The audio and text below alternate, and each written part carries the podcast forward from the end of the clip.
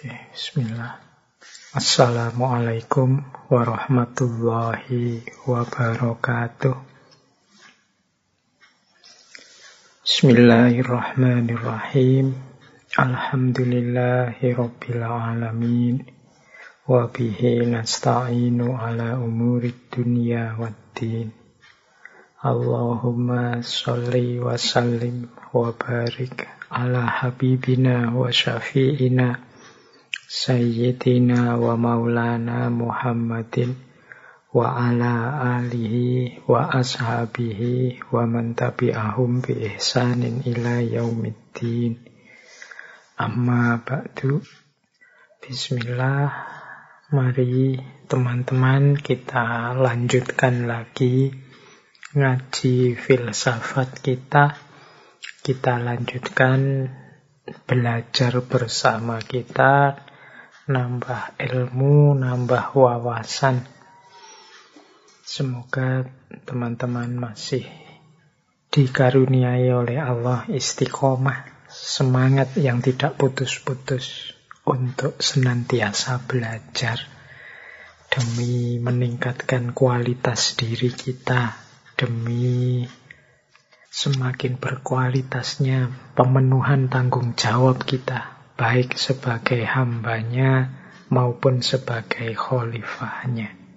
Semoga teman-teman yang malam hari ini berkesempatan bergabung untuk belajar bersama, dikaruniai oleh Allah kesehatan, sehat jasmaninya, sehat pikirannya, sehat hatinya. Semoga tidak bosen-bosennya, semoga tidak jemu teman-teman mendengarkan suara saya belajar seminggu sekali setiap malam Kamis. Baik, malam ini kita memulai tema baru kita ke barat lagi bulan ini.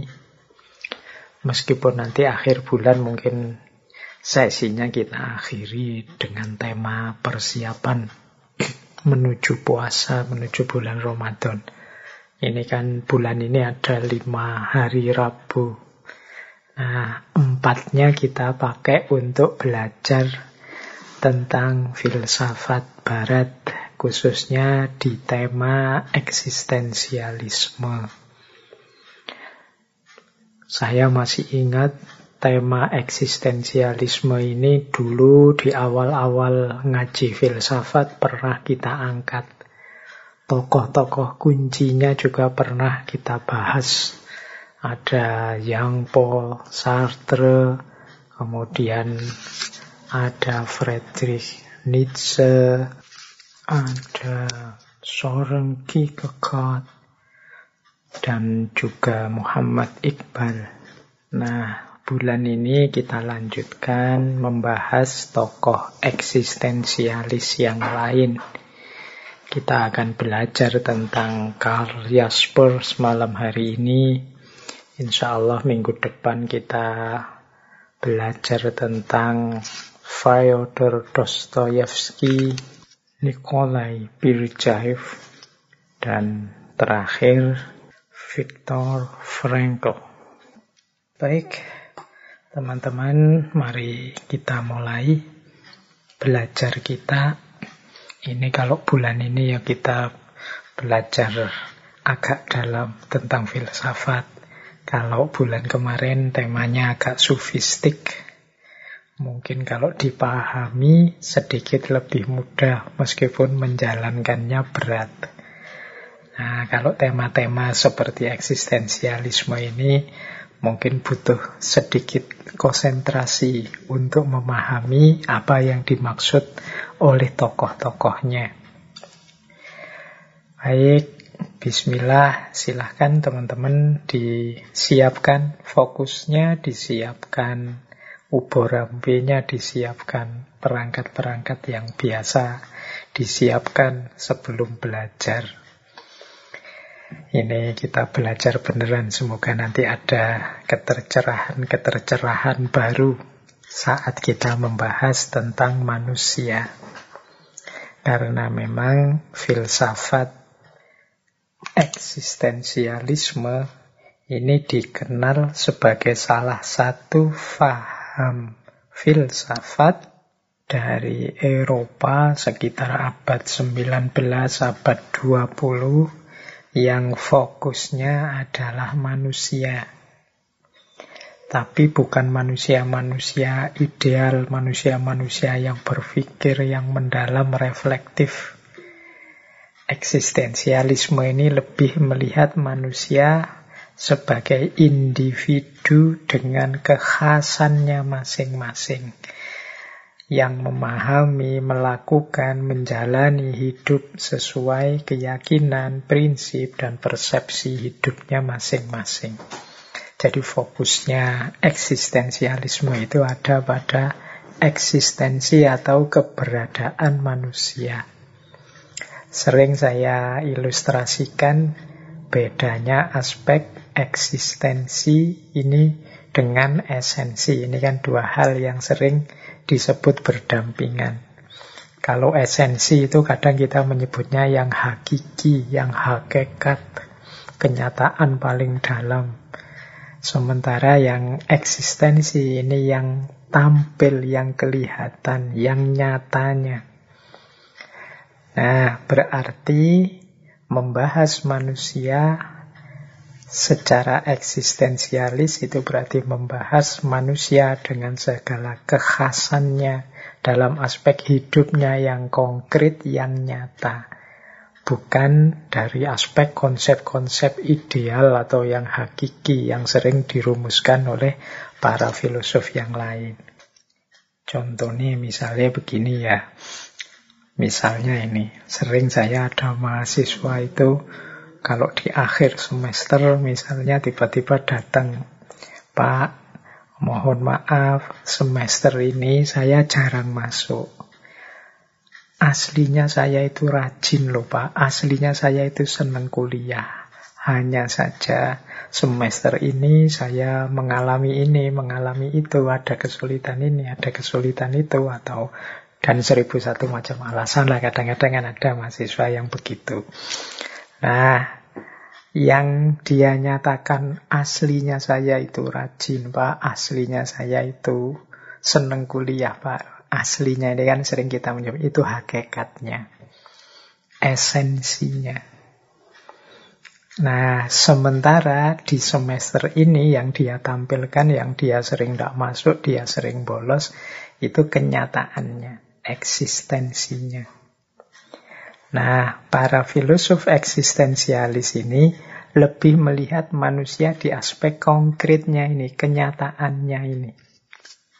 Jadi aspek yang kita sebut esensi itu ya dipengaruhi oleh kenyataan keseharian, kenyataan konkret kita ini. Ilustrasinya begini, mungkin teman-teman yang muslim uh, pernah mendengarkan hadis itu ya, barang siapa yang jujur, kemudian membiasakan dirinya jujur, maka dia terbentuk jadi seorang yang sidik, orang yang jujur. Barang siapa bohong, kemudian membiasakan dirinya bohong, maka dia punya label seorang pembohong, seorang kadzab. Nah, pembohong, orang jujur itu kan esensi. Yang esensi ini terbentuk dari eksistensi kita, kenyataan diri kita, pernyataan diri kita. Kita yang tiap hari bohong, ya otomatis terbentuklah hakikat diri kita jadi seorang pembohong. Demikian pula sebaliknya. Nah, bagi kelompok eksistensialis ini ya hakikat itu ya buahnya dari eksistensi yang tiap hari kita wujudkan. Jadi berbeda dengan pandangan yang esensialis. Kalau esensialis itu memang ada hakikatnya. Jadi ada uh, sesuatu yang inti, yang hakiki, yang itu mewujud keluar. Sementara di eksistensialis ini ya enggak, yang hakiki itu ya dibentuk oleh tindakan-tindakan nyata, oleh kelakuan-kelakuan kita. Nah itu mudahnya kalau teman-teman ingin sekilas memahami apa itu eksistensialisme. Jadi ya eksistensialisme itu di situ mungkin saya petakan sedikit ya untuk sebelum kita masuk ke gagasan eksistensialismenya Karl Jaspers sini. Jadi eksistensialisme itu berarti yang pertama berhubungan dengan pengalaman nyata, berhubungan dengan jati diri konkretnya manusia. Apa yang dia wujudkan, apa yang dia lakukan, apa yang dia nyatakan. Kemudian yang kedua, berhubungan dengan personal concern and commitment. Jadi orientasi hidupnya apa, kemudian komitmen-komitmen yang ingin dia pegangi itu apa. Ini eksistensialisme membahas itu juga. Yang ketiga, keunikan masing-masing individu.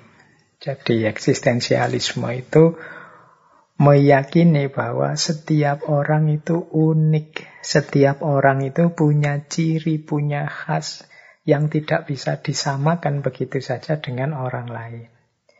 Atau mudahnya, setiap orang ingin eksis jadi dirinya sendiri, versinya sendiri.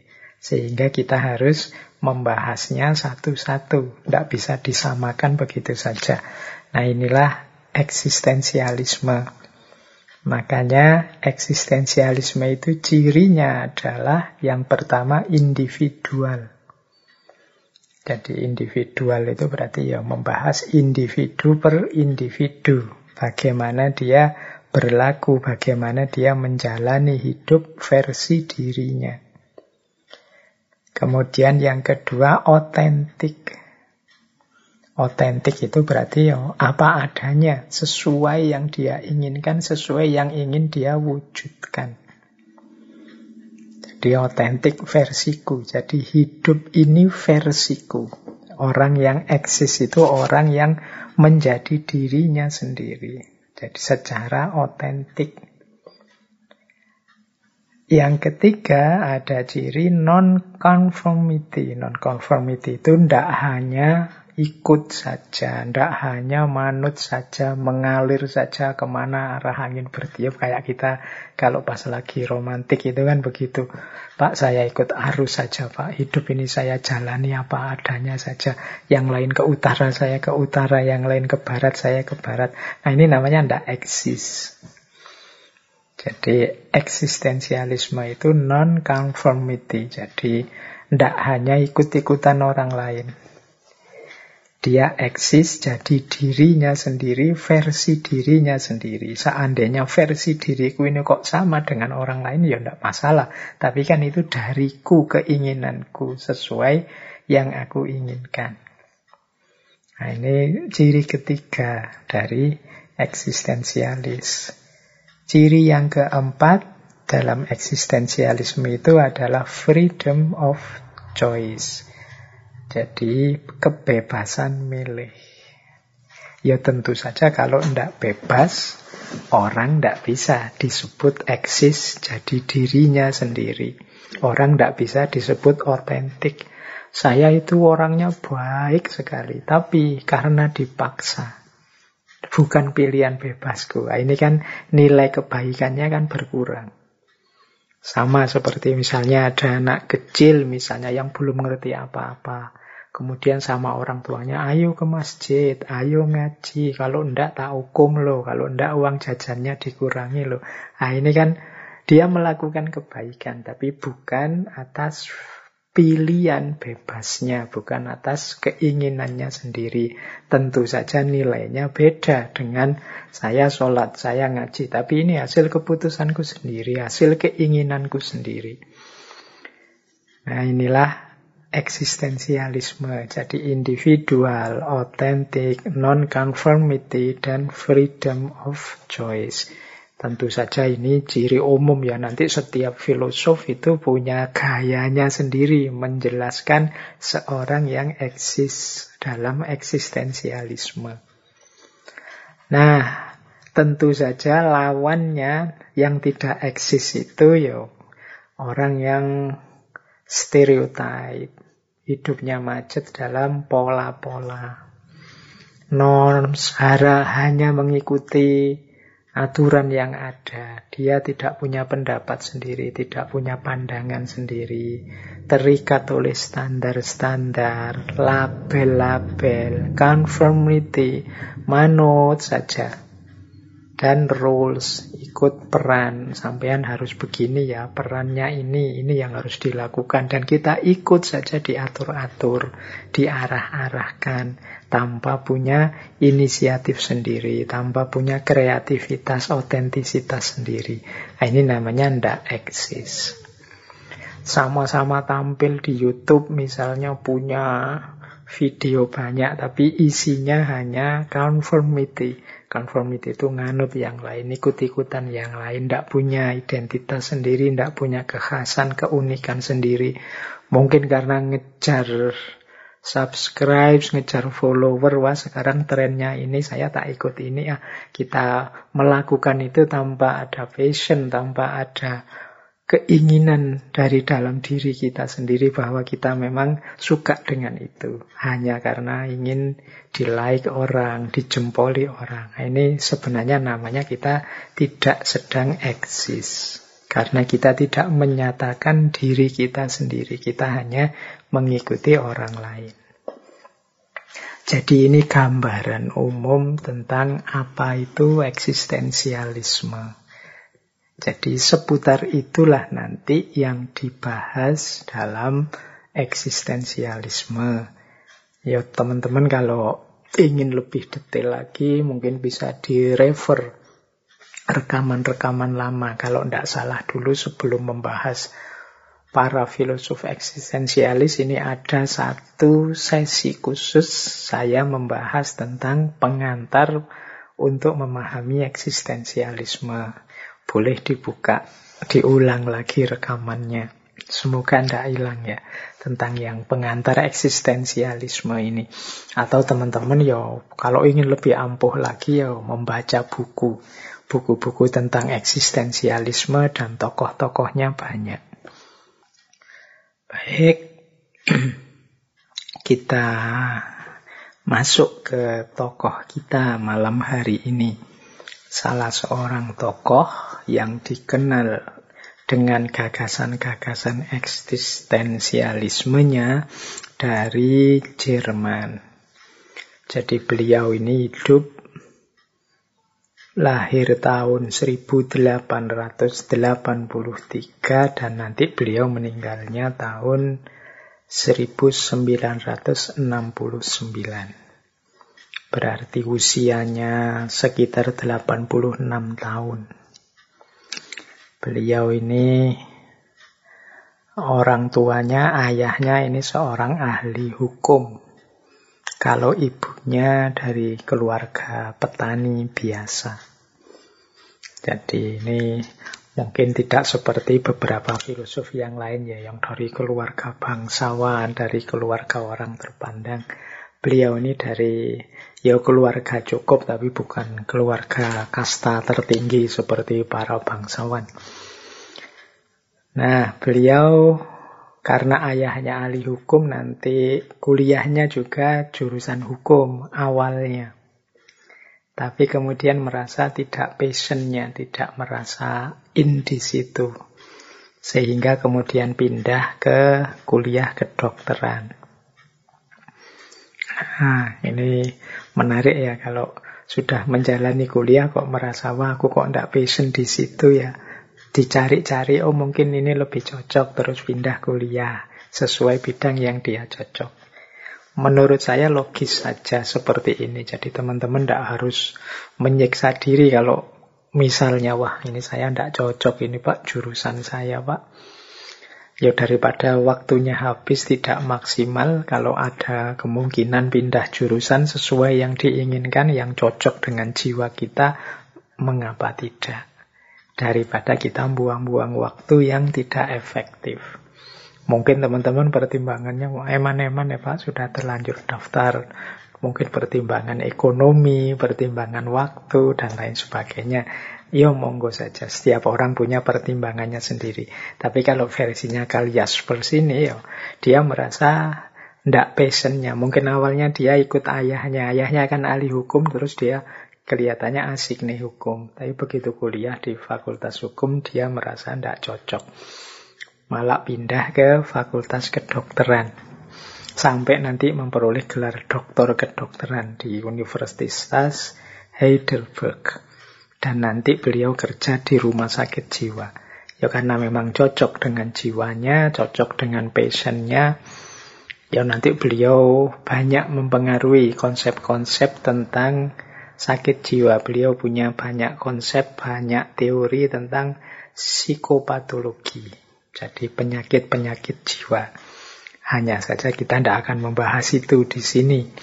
Karena yang kita bahas kan aspek gagasan-gagasan beliau tentang eksistensialisme. Nah, nanti beliau ini setelah mendalami aspek kedokteran tentang jiwa, itu beliau malah tertarik ke filsafat. Apalagi beliau ditugaskan kemudian di Fakultas Filsafat Universitas Heidelberg. Meskipun ngajarnya di sana psikologi, tapi dia kemudian justru minatnya berkembang ke arah filsafat. Di situlah nanti mulai beliau menulis karya-karya filosofisnya selain karya-karya tentang kesehatan jiwa. Nah, ya sampai kemudian banyak mempengaruhi tradisi berpikir eksistensialisme yang kita kenal.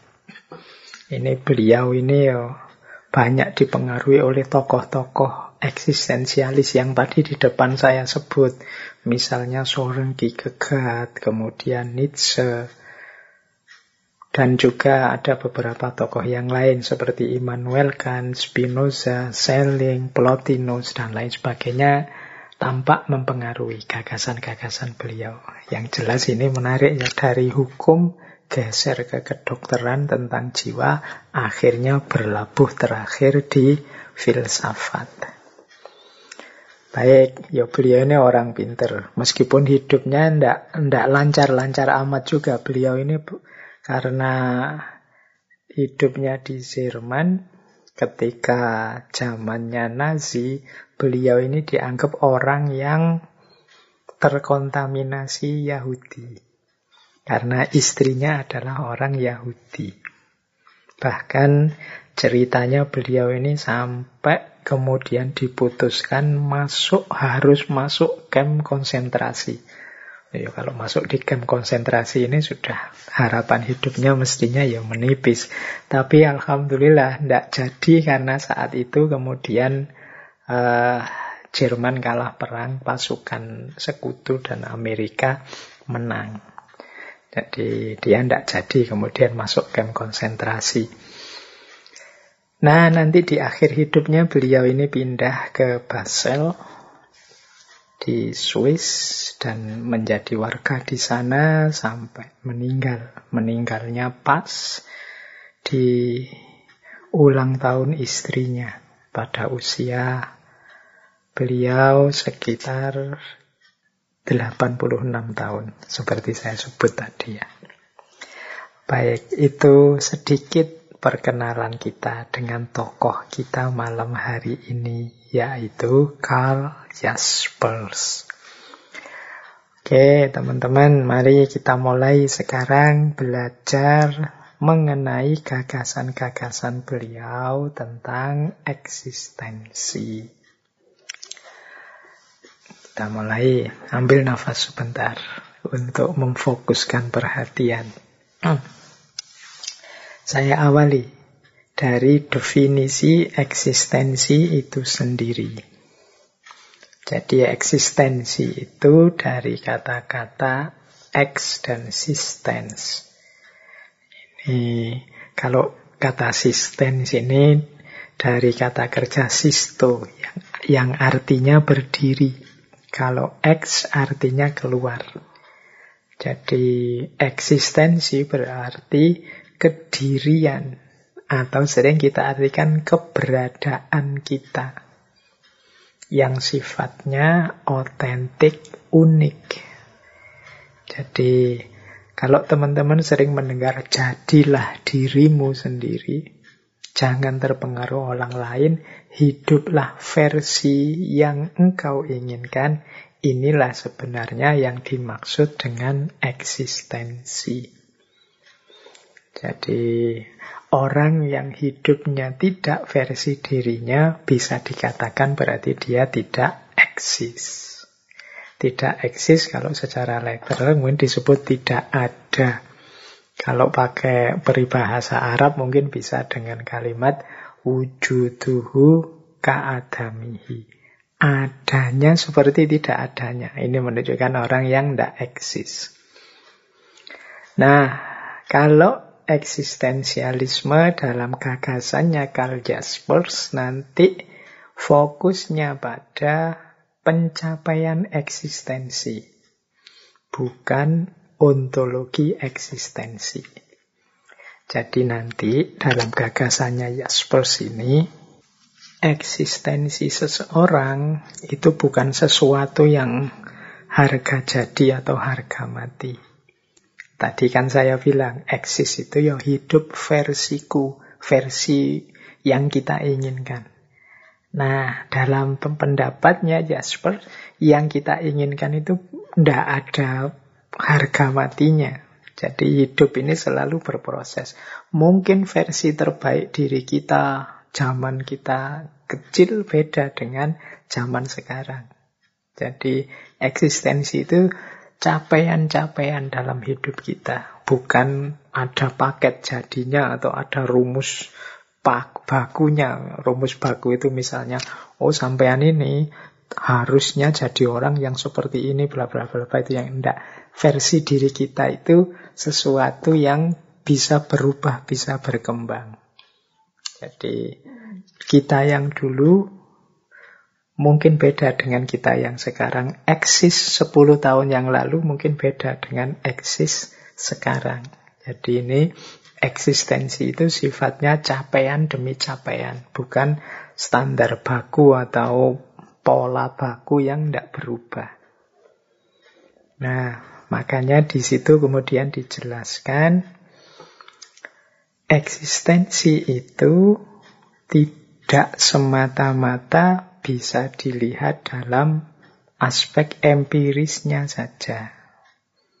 Jadi aku yang sejati itu tidak bisa hanya dilihat dari luarnya saja, tapi juga itu gabungan antara pikiran, keinginan, kesadaran, cita-cita hidup. Itulah paket diri kita. Jadi membaca seseorang, eksistensi seseorang itu tidak bisa dari luarnya saja. Tapi harus utuh kesadarannya, cita-citanya, keinginannya, itulah nanti eksistensi.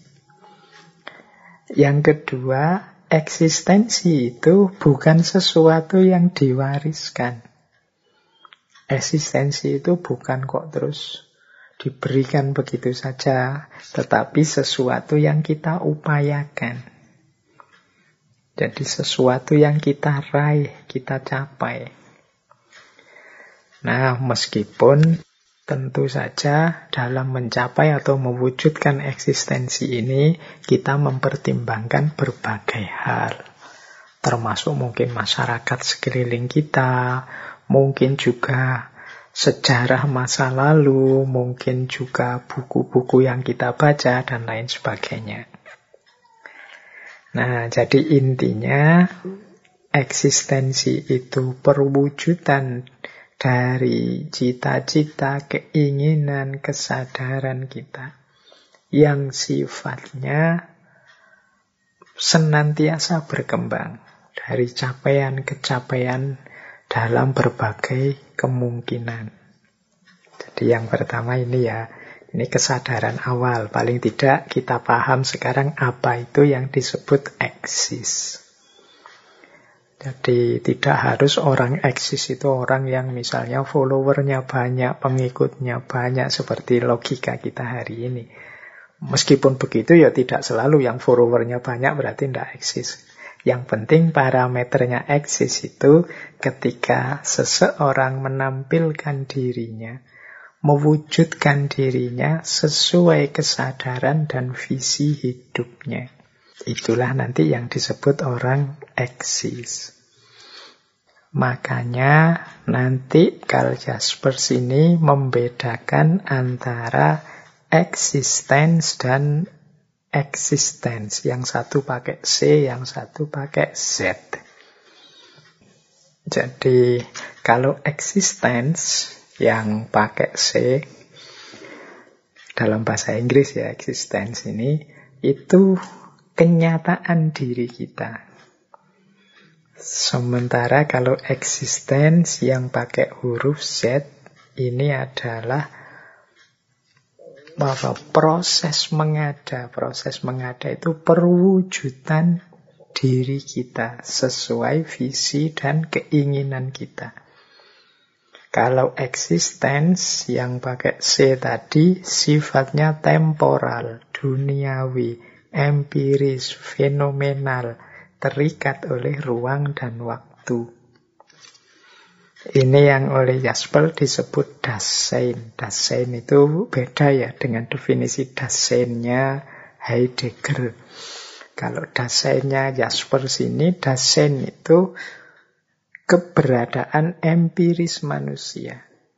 Sejauh dia bisa dilihat dan diobservasi dari luar. Jadi kalau eksistensi yang pakai C ini manusia sebagai fakta, sebagai objek. Jadi kalau kita belajar tentang seseorang baik sebagai individu atau sebagai makhluk sosial secara umum ini namanya existence.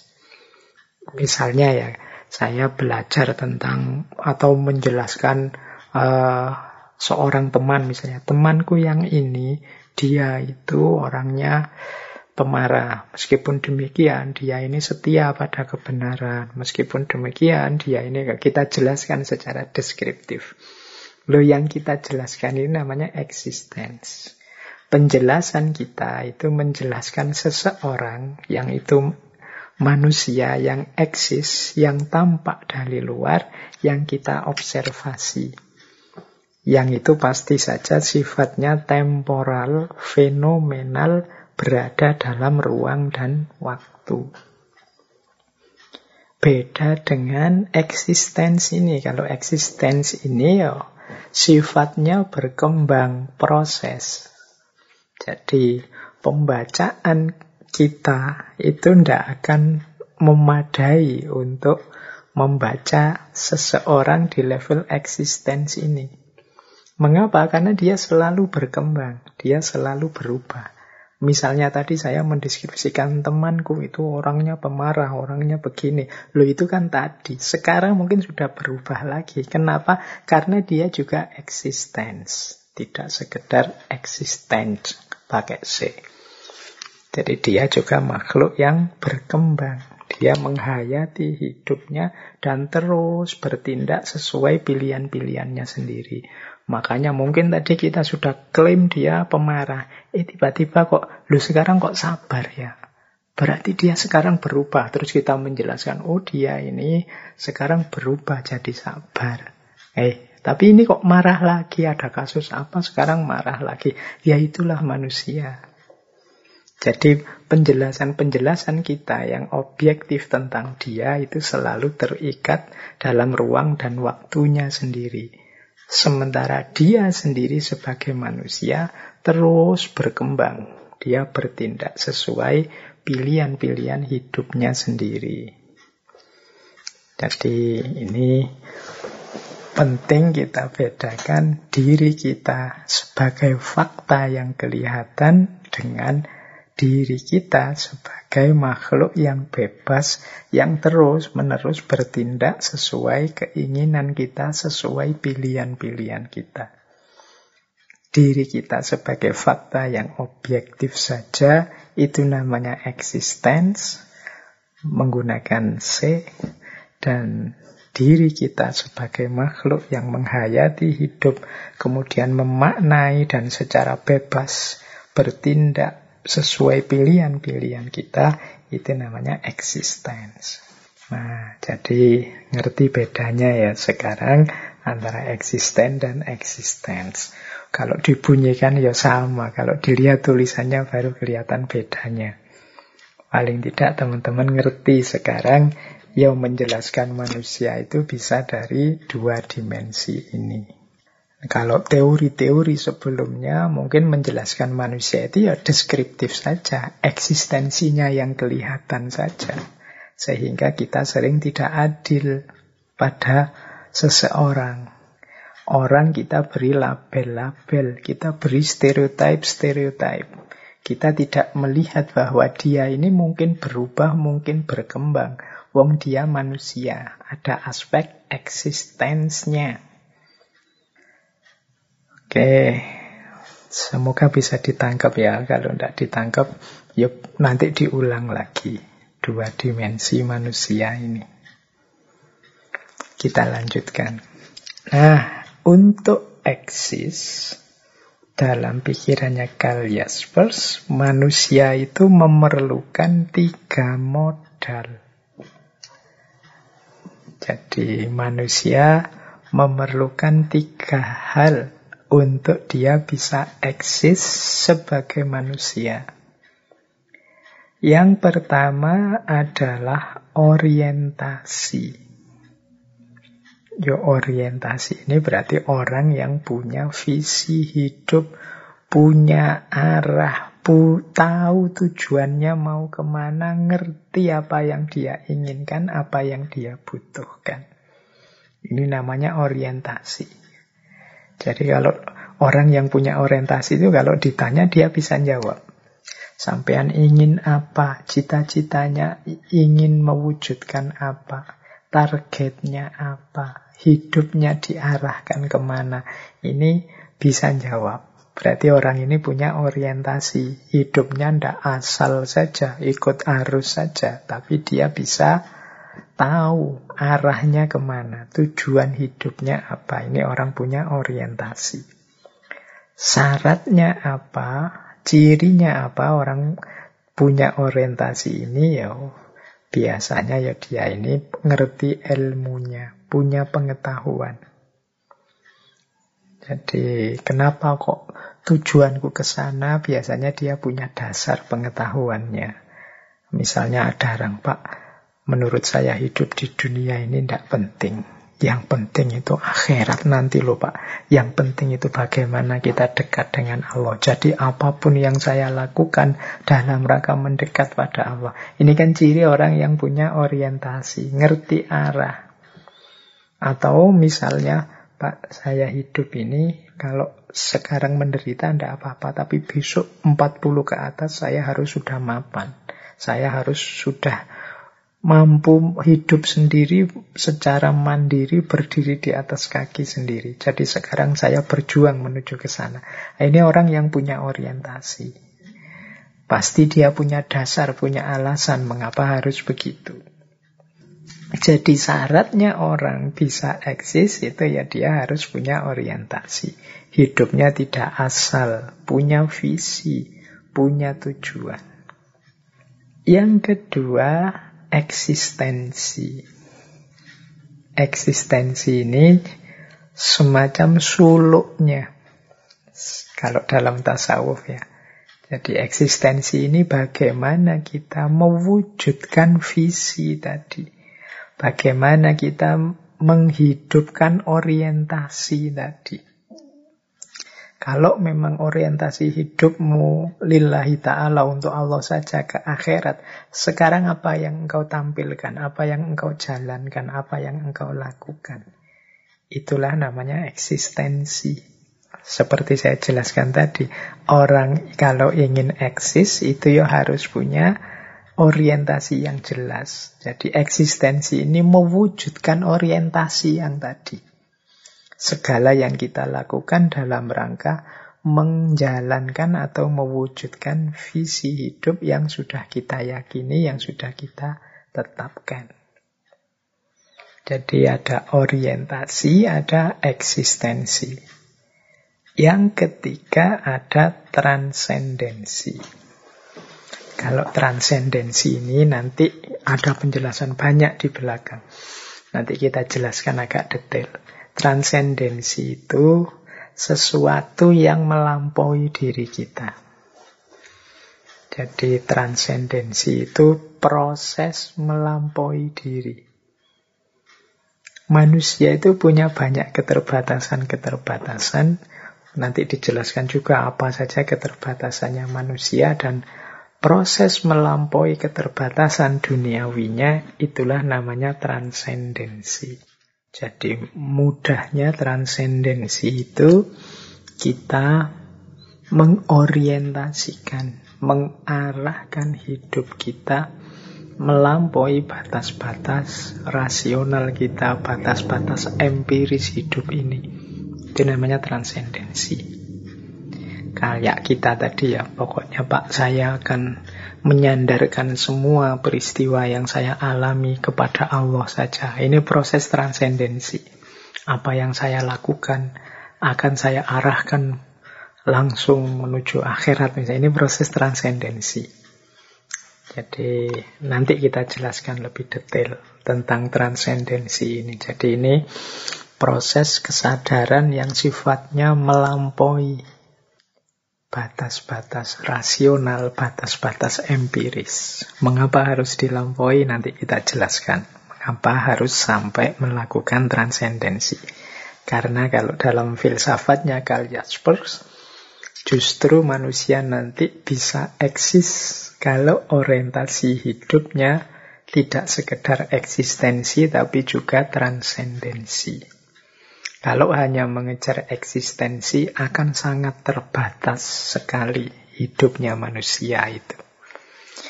Jadi perlu dicatat ya teman-teman Pak. Kok tadi ilustrasinya rasanya mengarah pada Tuhan, akhirat, dan lain-lain.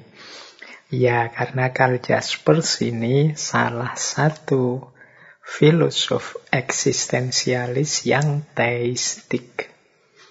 Jadi eksistensialis yang menerima agama, menerima Tuhan.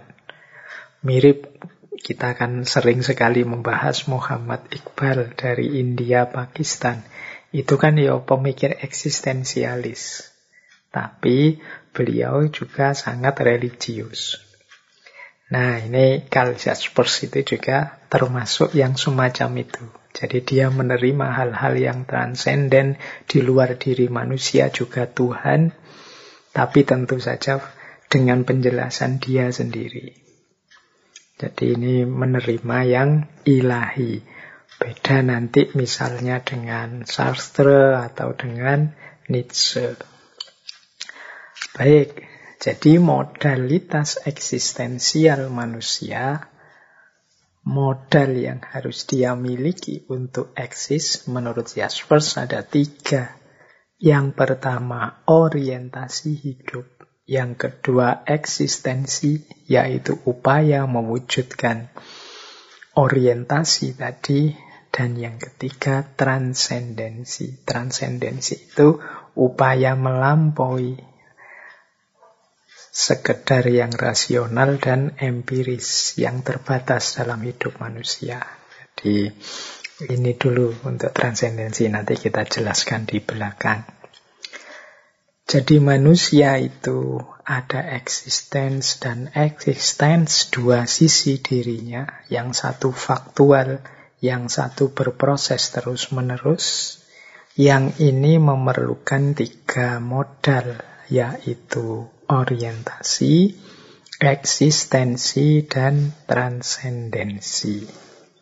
Nah, orang yang eksis nantinya seperti penjelasan tadi ya, orang eksis itu kan berarti orang yang menghidupkan visinya sendiri yang unik. Menghidupkan keinginan cita-cita, kebaikan, kebenaran versi dirinya. Maka dalam aspek eksistensi itu pasti ada keragaman. Jadi, mengapa ada keragaman? Ya, setiap orang punya visi sendiri-sendiri, punya pandangan dunia sendiri-sendiri. Sehingga respon setiap orang terhadap hidup ini itu ya pasti saja macam-macam. Ini nanti yang membuat Jaspers tidak setuju adanya satu sistem ontologi, sistem penjelasan tentang realitas yang sifatnya universal. Jadi kalau ada orang bilang dunia ini bla bla bla bla atau ada orang menjelaskan hidup ini seperti ini, itu kalau versinya Jaspers yo itu versi-versi dari masing-masing yang punya pendapat. Jadi setiap orang ya punya pandangannya sendiri. Setiap orang adalah subjek yang mempersepsi objek sesuai yang dia inginkan, sesuai kacamata yang dia pakai. Jadi setiap orang ini kan subjek yang beda-beda. Fakta dan fenomena yang dilihat mungkin sama. Tapi karena visi hidup pandangan dunia kita beda-beda, ya akhirnya hasil dari persepsi, hasil dari apa relasi kita berhadapan dengan hidup ini ya beda-beda. Ya contohnya mudahnya gini deh, ini sekarang lagi rame-ramenya cerita perang antara Rusia dan Ukraina. Itu mungkin di antara teman-teman ada beda-beda pendapat, beda-beda persepsi. Yang satu melihat apanya, kemudian berkomentar begini. Yang satu mungkin melihat hal yang sama, tapi komentarnya tidak sama dengan yang tadi. Masing-masing punya pandangan sendiri. Mengapa? Ya karena setiap orang punya visi hidup, setiap orang punya daya hidup, setiap orang punya keinginan hidup yang beda-beda. Jadi setiap orang adalah subjek dari objek-objek yang dia baca, yang dia pahami. Jadi ketika semua orang ingin eksis, ya tentu saja buahnya adalah keragaman. Ada banyak persepsi, ada banyak pandangan tentang hidup dan kehidupan ini. Oleh karena itu, tidak mungkin ada satu narasi, satu sistem yang umum, universal, yang penjelasannya mencakup pandangan semua orang. Para filosof itu kan menjelaskan dunia kan juga macam-macam teman-teman kalau membaca belajar filsafat kan ya tiap tokoh punya penjelasan sendiri-sendiri. Ya itulah contoh paling sederhana dari keragaman itu. Mana yang paling benar? Ya dia masing-masing benar dalam perspektifnya sendiri-sendiri. Jadi inilah hubungan antara eksistensi dan keragaman. Baik. Nah, sekarang kita lanjut yang tadi akan saya jelaskan ya hubungan antara eksistensi dan transendensi. Jadi mudahnya begini. Kita ini kan hidup ini memanfaatkan akal kita, panca indera kita untuk merespon lingkungan, kenyataan di sekeliling kita. Cuma kan tidak semua hal bisa kita pahami. Tidak segala hal bisa kita tangkap dengan alat-alat metode empiris rasional. Empiris itu yang fakta-fakta, rasional itu yang masuk akal. Yang kita miliki. Ada banyak hal yang tidak bisa kita pahami ada banyak hal yang tidak bisa kita jangkau dalam hidup ini.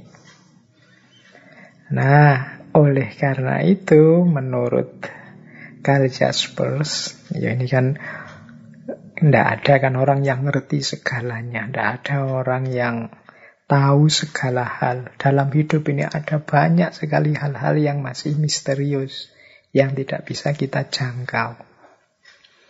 Nah, kata Jaspers menghadapi batas yang tidak bisa kita lampaui ini, ini ada dua jalan. Yang pertama ya sudah kita menyerah, ya memang manusia itu terbatas. Nah, ada yang kedua. Yang kedua ini kata Jaspers namanya leap of faith.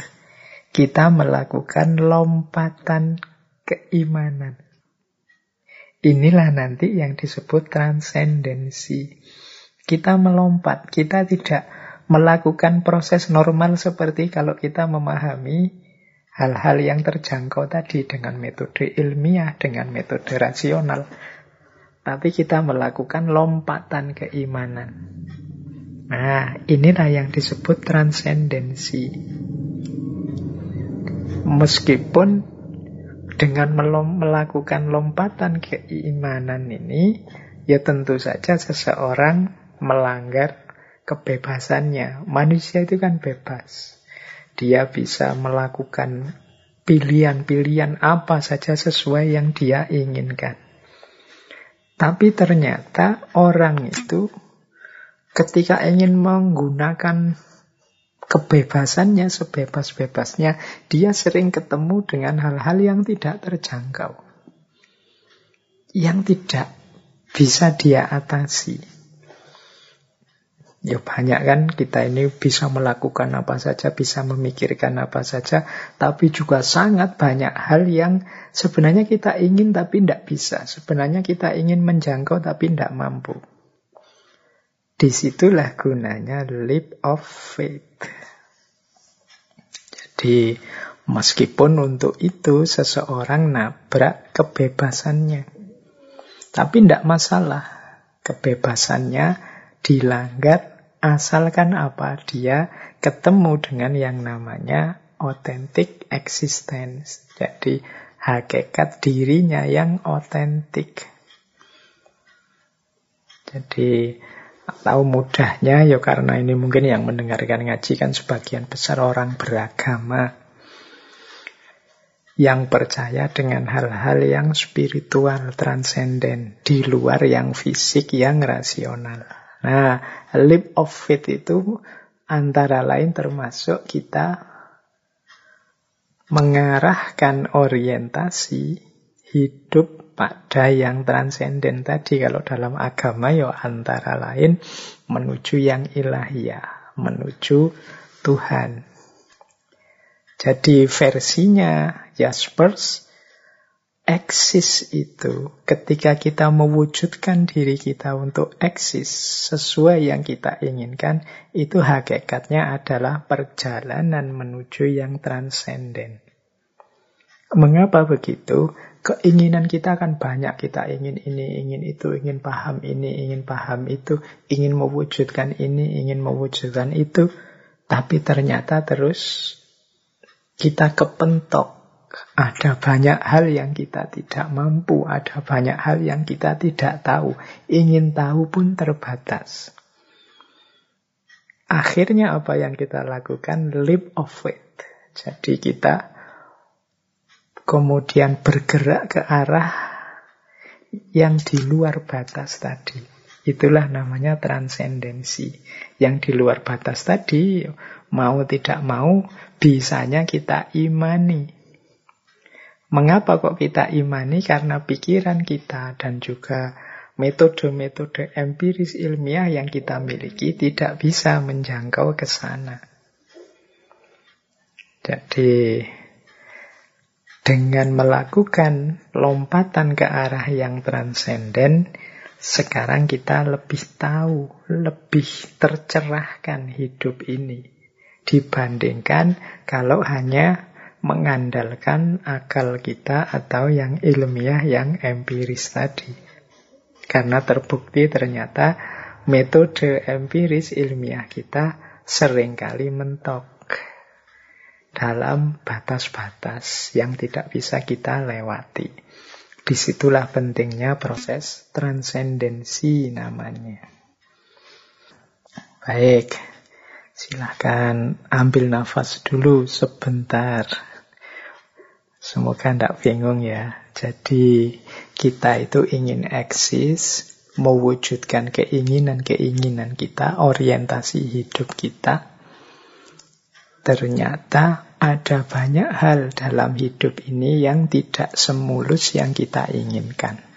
Yang tidak semudah yang kita harapkan. Ada titik-titik batas yang kita tidak mungkin menjangkaunya. Kita mau menyerah saja atau ambil strategi yang lain. Strategi yang lain itu ya transendensi tadi. Melakukan leap of faith. Lompatan keimanan. Jadi geser ke arah keimanan. Wong yo akal empiris sudah tidak berdaya.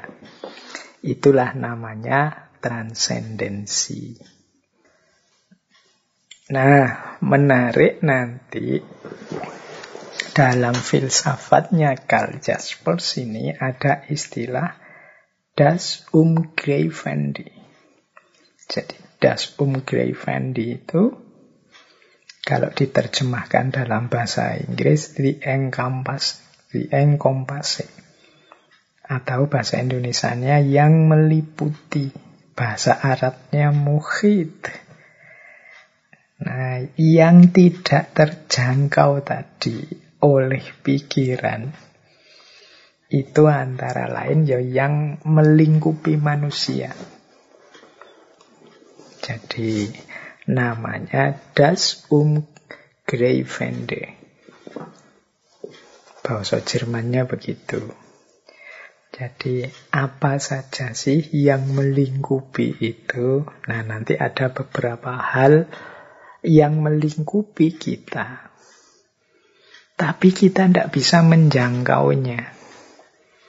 Tidak bisa menjangkau itu ya selain dia senantiasa meluas, juga karena dia di luar diri kita yang mampunya hanya menangkap subjek dan objek yang meliputi ini tidak bisa kita jadikan objek pemikiran kita. Kenapa tidak nyampe pikiran kita? Jadi karena dia senantiasa meluas terus. Apa saja sih yang pikiran kita tidak nyampe tadi? Nah, ini yang disebut das Om Greifende tadi, yang berhubungan dengan yang transenden. Yang pertama kata Karl Jaspers adalah Dasein. Dasein ini mungkin kalau bahasa Jawa itu kasunyatan, kenyataan hidup. Jadi hidupku ini dalam fakta dan kenyataannya atau dasen itu sulit sekali pikiran kita menangkapnya dia di luar kemampuan pikiran kita untuk secara tepat menangkapnya. Mengapa? Dasain tadi ya saya jelaskan. Dia dinamis, dia berubah terus. Aku yang sejati itu apa sih? Itu kan sulit kita menangkapnya. Aku orang yang seperti apa sih? Yang kemarin mungkin beda dengan sekarang. Misalnya saya harus membaca teman-teman, misalnya ada teman saya baca, kamu ini orang kayak gimana ya? Terus saya pahami. Begitu saya pahami, mungkin orang ini sudah berubah. Mungkin gara-gara saya pahami tadi, dia ingin menampilkan dirinya yang baik-baik saja, misalnya. Lalu terus kamu yang asli itu yang mana? Tidak akan ada orang yang tahu. Jadi, inilah dasain. Jadi orang itu pasnya gimana, tidak ada orang yang tahu. Misalnya sampean menebak, saya, oh Pak Faiz itu orangnya gini. Wong ya saat ini juga aku bisa mengubah diriku. Atau gara-gara pandanganmu aku sekarang berubah. Yang semula tidak begitu bisa jadi begitu. Misalnya teman-teman, wah Pak Faiz itu orangnya penyayang sekali loh. Mungkin sebenarnya saya tidak terlalu penyayang seperti tidak tidak terlalu penyayang seperti yang dijelaskan teman-teman. Tapi begitu diklaim begitu, wah ini saya harus agak penyayang ini. Masa sudah dibilang penyayang kok tidak penyayang? Ada perubahan-perubahan. Ya bisa juga sebaliknya. Ah, saya tidak mau jadi orang muda ditebak, saya sekarang ingin berubah. Orang itu secara natural berubah terus, sulit ditangkap. Ini yang disebut bagian dari dari yang sulit, sulit ditangkap oleh pikiran tadi. Nah, tapi dasen ini yang meliputi hidup kita.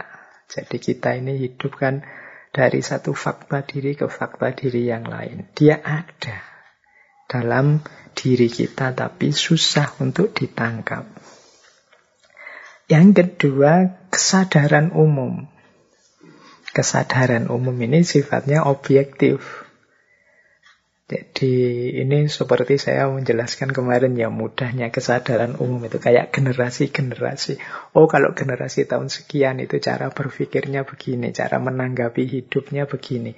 Ini kesadaran umum. Yang ini juga sama sulitnya ditangkap. Seperti Dasein tadi. Jadi ini sebenarnya objektif, tapi susah dipahami. Susah ditangkap kesadaran umum hari ini itu apa? Sebagaimana ada sein. Ini juga bisa berubah-ubah. Pikiran kita sulit menangkapnya. Yang ketiga, gaze. Gaze ini jiwa atau roh. Nah, kalau ini mungkin kalau dasain tadi kan sisi fisiknya. Kalau roh ini kan sisi batinnya. Dalam diri kita ini kan ada makna-makna. Dalam diri kita ini ada ide-ide, gagasan-gagasan. Tapi juga sama sulitnya. Para filosof itu menjelaskan tentang jiwa, tentang roh itu tidak selesai-selesai. Bahkan Al-Quran bilang, kulir ruhu min amri robbi. Sudahlah, bilang saja kalau ada yang tanya tentang roh, wahai Muhammad, Ruh itu urusan Tuhan. Wa ma'utitumul ilma illa qalila. Dan engkau tidak diberi pengetahuan tentang roh itu kecuali hanya sedikit. Memang sulit, tapi dia kan ada, nyata, meliputi hidup kita. Itu guys. Kemudian dunia ini. Dunia ini apa sih? Ruang dan waktu tempat kita tinggal ini apa sih? Ya semua filosof, semua sufi, semua teolog berupaya mati-matian menjelaskannya. Tapi tetap tidak ada jawaban final. Tapi kita menerima bahwa kita ini hidup di dalam dunia. Dunia meliputi kita. Kemudian termasuk yang meliputi adalah eksistensi. Nah, ini juga sama. Eksistensi itu kan yakin ada wong setiap orang eksis versi dirinya, tapi kan tidak bisa pasti. Aku seperti apa tidak pasti, yang lain seperti apa tidak pasti, sehingga eksistensinya sendiri ada, tapi wujud bentuk pola bakunya seperti apa sangat beragam. Kemudian transendensi. Transendensi itu ya bagaimana dunia atau ranah yang jadi awal segalanya. Jadi realitas yang transenden. Yang ini kalau hanya pakai akal, pakai pikiran, kata Jasper, sulit kita memahami ranah yang transenden ini. Bisanya kita pahami dari simbol-simbol. Dari cipher, adanya yang transenden. Mudahnya begini loh. Yang transenden itu misalnya ini kayak kemarin-kemarin sih contoh waktu tasawuf. Kita melihat alam ini. Wah, alam ini kok setertib itu ya. Berarti ada sesuatu yang mengaturnya. Ada sesuatu yang mengendalikannya. Kalau kita yang beragama sih mudah. Tuhan begitu saja kan Meskipun oleh Jasper disebutnya yang transenden. Jadi ini juga kan sulit dipahami, sulit dijangkau, tapi meliputi hidup ini. Dan yang terakhir, das Umgreifende itu intelijensi, akal budi kita. Ini juga semacam makhluk misterius juga. Ini kan kita sulit ini hubungannya apa ya akal dengan otak, dengan pikiran. Bagaimana proses terjadi tahu dan tidak tahu itu dan lain sebagainya. Ini kita menjelaskannya kan sulit. Tapi kita percaya ada. Meskipun penjelasannya tidak mampu kita pastikan. Transend, yang transenden juga begitu. Kita percaya ada, tapi penjelasannya tidak sederhana, tidak bisa hanya pakai uh, akal atau nyari fakta nyatanya saja. Demikian juga dengan dasen, kesadaran umum tentang jiwa, tentang dunia, tentang eksistensi. Kita percaya itu semua ada, tapi kita tidak bisa menjangkaunya. Tidak seperti saya tahu saat ini sekitar jam 9 lebih sekian. Tidak seperti saya tahu ini laptop, tidak seperti saya tahu ini bantal dan lain sebagainya. Kita tidak sulit untuk menangkap apa itu dasen, apa itu kesadaran umum, apa itu jiwa, apa itu dunia, apa itu eksistensi, apa itu yang transenden, apa itu intelijensi. Tapi hal-hal ini meliputi hidup kita, ada di sekeliling kita. Meskipun kita tidak bisa memahaminya secara utuh. Itulah mengapa kita perlu melakukan leap of faith kita meloncat pada keimanan, kepercayaan. Ya yang penting kita percaya saja. Nah, makanya penting juga nanti kita jelaskan hubungan antara transendensi dan kepercayaan. Jadi, yo hakikatnya leap of faith tadi Ya karena meloncat pada kepercayaan dalam transendensi, ya pastinya proses transendensi itu dasarnya ya kita percaya. Kalau kita tidak percaya berarti kita berhenti pada akal dan empiris yang tadi terbatas, yang tidak bisa nembus banyak hal, termasuk yang meliputi tadi. Menarik dalam pendapatnya Karl Jaspers, orang yang melakukan transendensi berarti dia percaya. Nah, orang yang tidak percaya itu nanti dia paling tidak akan terjebak dalam tiga hal. Ya, tidak percaya kalau bahasa kita sehari-hari mungkin pakai istilah tidak beriman. Orang yang tidak percaya itu dia bisa jatuh pada nihilisme atau jatuh pada demonologi atau jatuh pada deifikasi manusia. Nihilisme itu berarti tidak percaya apa pun. Kan banyak orang kemudian ya sudah, itu tidak bisa dijangkau oleh akal tidak bisa dipahami dengan metode-metode ilmiah, ya sudah berarti tidak ada. Nah, ini namanya nihilis. Tidak percaya apa pun. Yang dipercaya hanya yang terjangkau saja. Ada yang gaya berpikirnya seperti ini.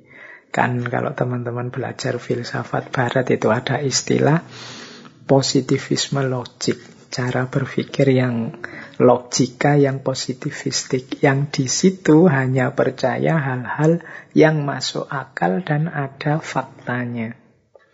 Yang tidak masuk akal, tidak ada faktanya, termasuk yang metafisik disebut sebagai meaningless. Meaningless itu tidak ada gunanya dibahas. Nah, ini mungkin antara lain ya indikasinya.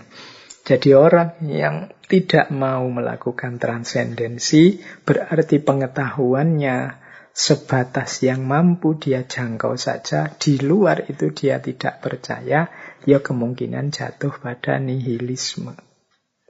Atau alternatif kedua, jatuh pada namanya demonologi.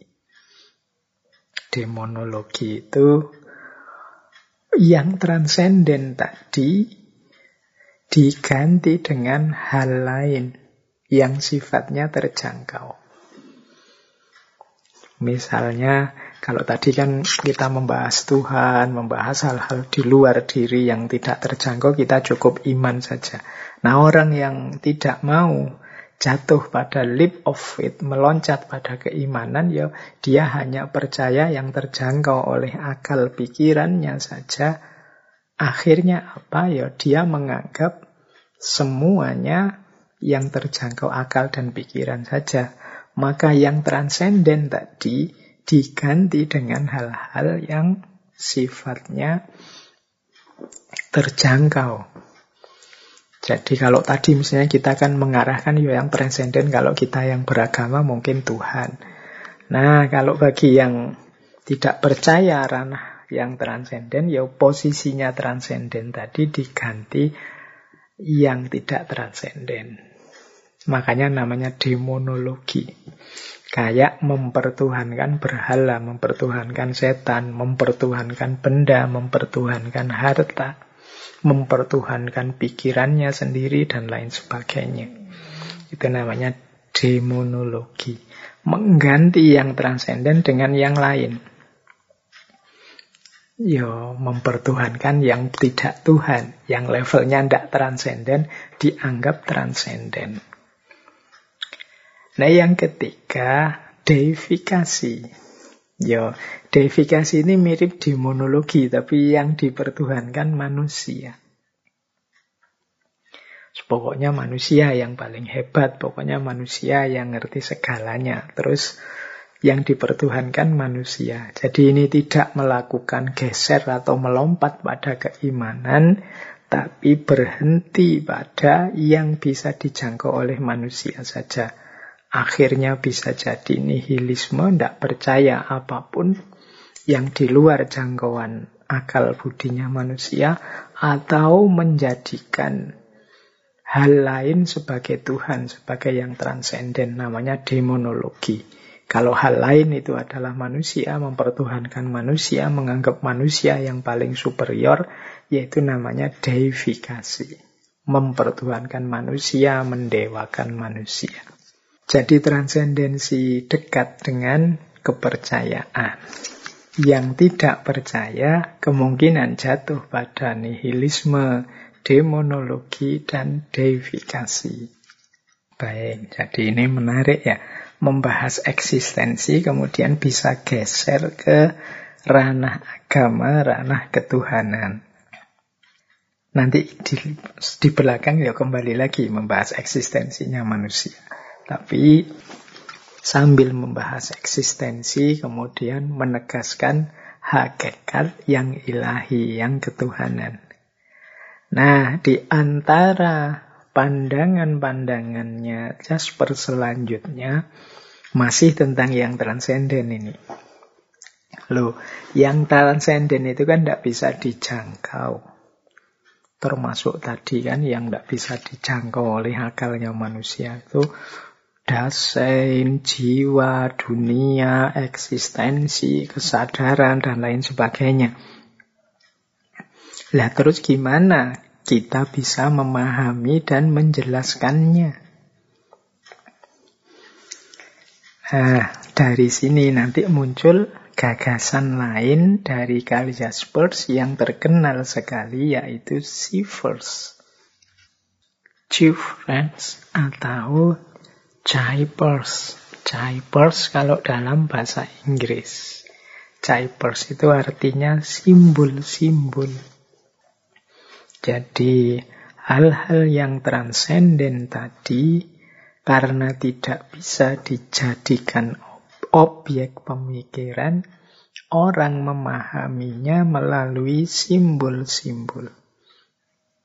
Jadi Jaipers itu simbol-simbol atau sandi-sandi yang menunjukkan adanya yang transenden.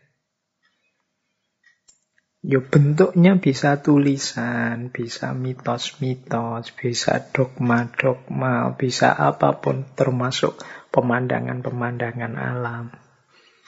Jadi simbol atau Jaipers ini merujuk pada adanya yang transenden. Ya contoh mudahnya kayak kita waktu ngaji tasawuf itu ya, bagaimana kita melihat alam ini apa pun itu mengingatkan kita kepada Allah. Nah, ini Jaipers namanya, simbol-simbol. Atau kalau kita ngaji misalnya baca Al-Quran itu simbolnya dalam bentuk kata-kata, huruf-huruf. Jadi Yang muslim mungkin akrab dengan istilah ayat. Ayat itu ada yang kauniyah, ada yang kauliyah.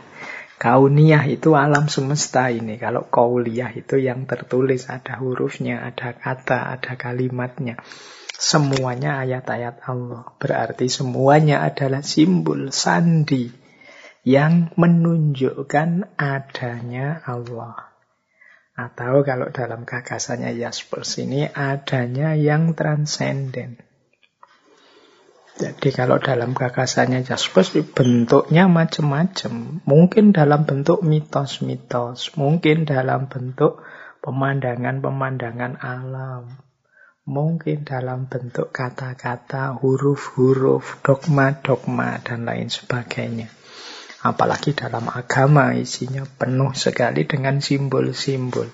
Simbol itu kan berarti dia tidak bisa dipahami begitu saja dari faktanya atau kenyataannya. Tapi dia merujuk pada hal lain yang tidak kelihatan. Itulah simbol-simbol. Itulah namanya Chipers. Kalau dalam bahasa Inggris. Baik, kita lanjutkan. Ini mungkin teman-teman perlu ambil nafas sebentar. Malam hari ini kita belajar beneran ini tentang gagasan-gagasan filosofis. Nah, kita lanjutkan ke salah satu isu yang paling penting dalam tradisi eksistensialisme, yaitu kebebasan. Ya sebagaimana semua filosof eksistensialis dalam pikirannya Jaspers sama. Jadi eksis itu prasyaratnya adalah kebebasan. Bebas itu berarti ya bebas milih, bebas menyadari, bebas mengidentifikasi diri, bebas memutuskan hidup apa yang ingin aku wujudkan. Ya kalau di Jaspers ini kebebasannya tidak se ekstrim Sartre. Jadi kalau di Jaspers kebebasan yang dia jelaskan itu masih menyadari adanya determinisme-determinisme sejarah. Determinisme itu hal-hal yang tidak bisa dihindari dari kesejarahan. Jadi nanti dijelaskan seperti apa saja batas-batas dari kebebasan manusia itu. Jadi yo tapi tetap manusia yang eksis itu yang memilih, menyadari, memutuskan sendiri hidupnya. Itulah ciri utama dari orang yang eksis. Seperti saya jelaskan tadi di depan, tidak mungkin orang itu eksis kalau dia tidak bebas. Sebagus apa pun karyanya, sebaik apa pun kelakuannya, kalau tidak lahir dari pilihan bebas, maka nilai kebaikan, nilai tindakan juga kurang. Jadi prasyarat eksistensi adalah kebebasan. Nah, menarik dalam penjelasan selanjutnya, uh, menurut Jaspers, kesadaran terhadap kebebasan ini akan bisa mengarahkan seseorang tentang adanya Tuhan. Jadi ada kalimat begini dari Jaspers, semakin kuat kesadaran seseorang tentang kebebasan, semakin kuat kepastiannya tentang Tuhan. Nah, penjelasannya begini. Jadi orang itu kalau bebas berarti kan dia tidak terikat oleh apa pun. Nah, berarti apa? Satu-satunya yang menggerakkan dia untuk melakukan sesuatu atau tidak melakukan sesuatu itu kan dorongan-dorongan dalam dirinya.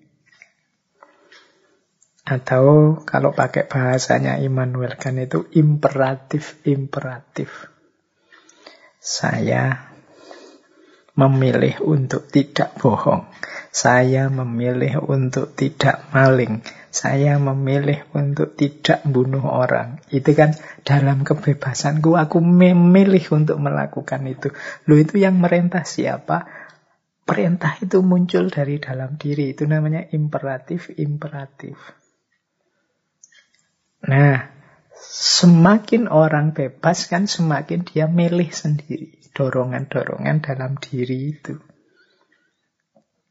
Nah, sumber imperatif yang paling puncak kalau dalam gagasannya Jasper ya siapa lagi kalau bukan Tuhan.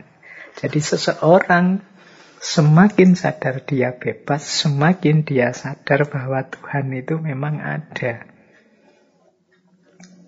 Dari mana kesadarannya sendiri?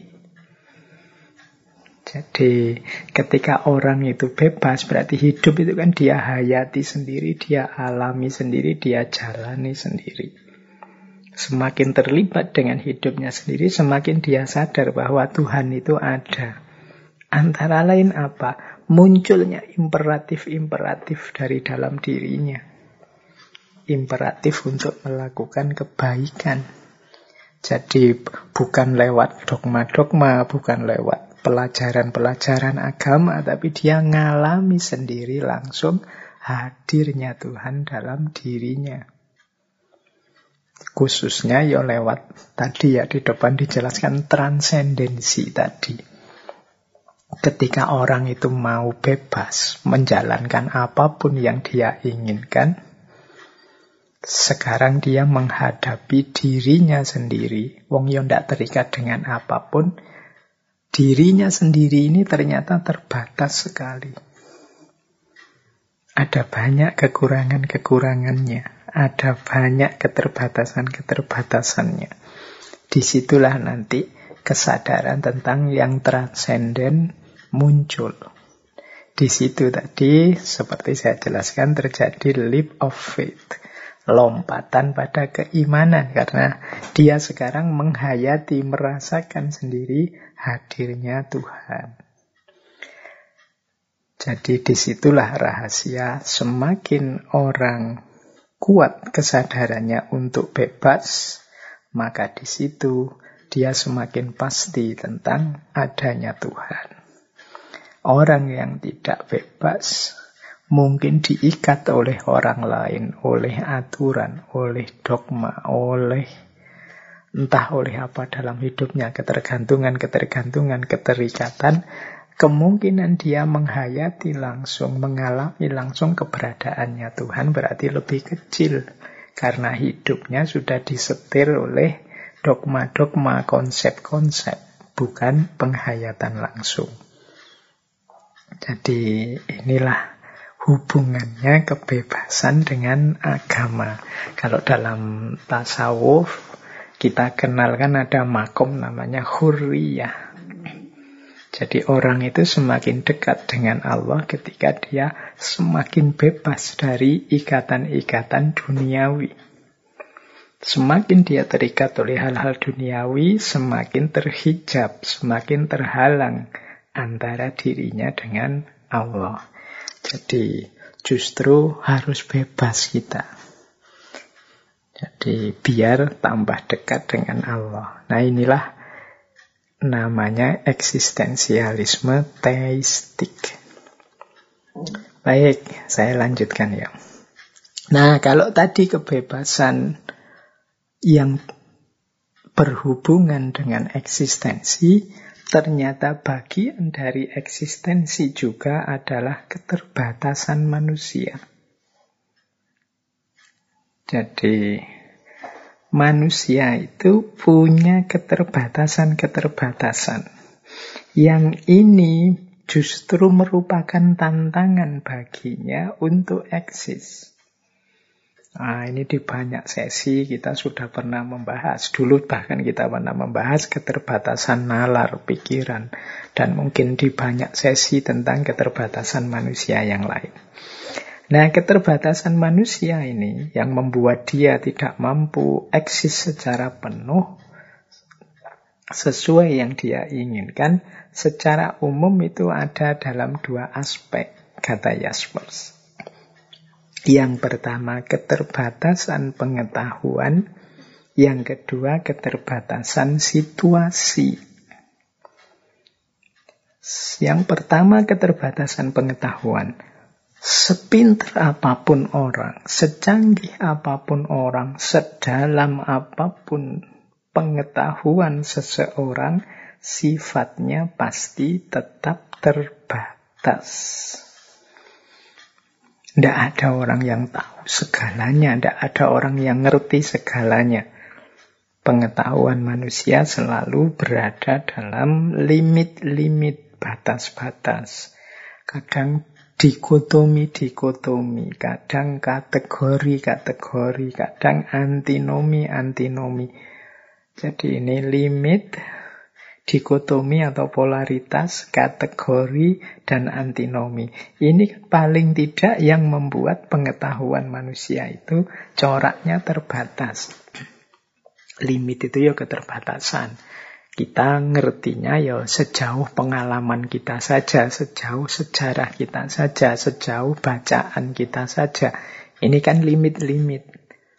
Tidak ada orang yang tahu segalanya, ngerti segalanya, paham segalanya. Tidak ada.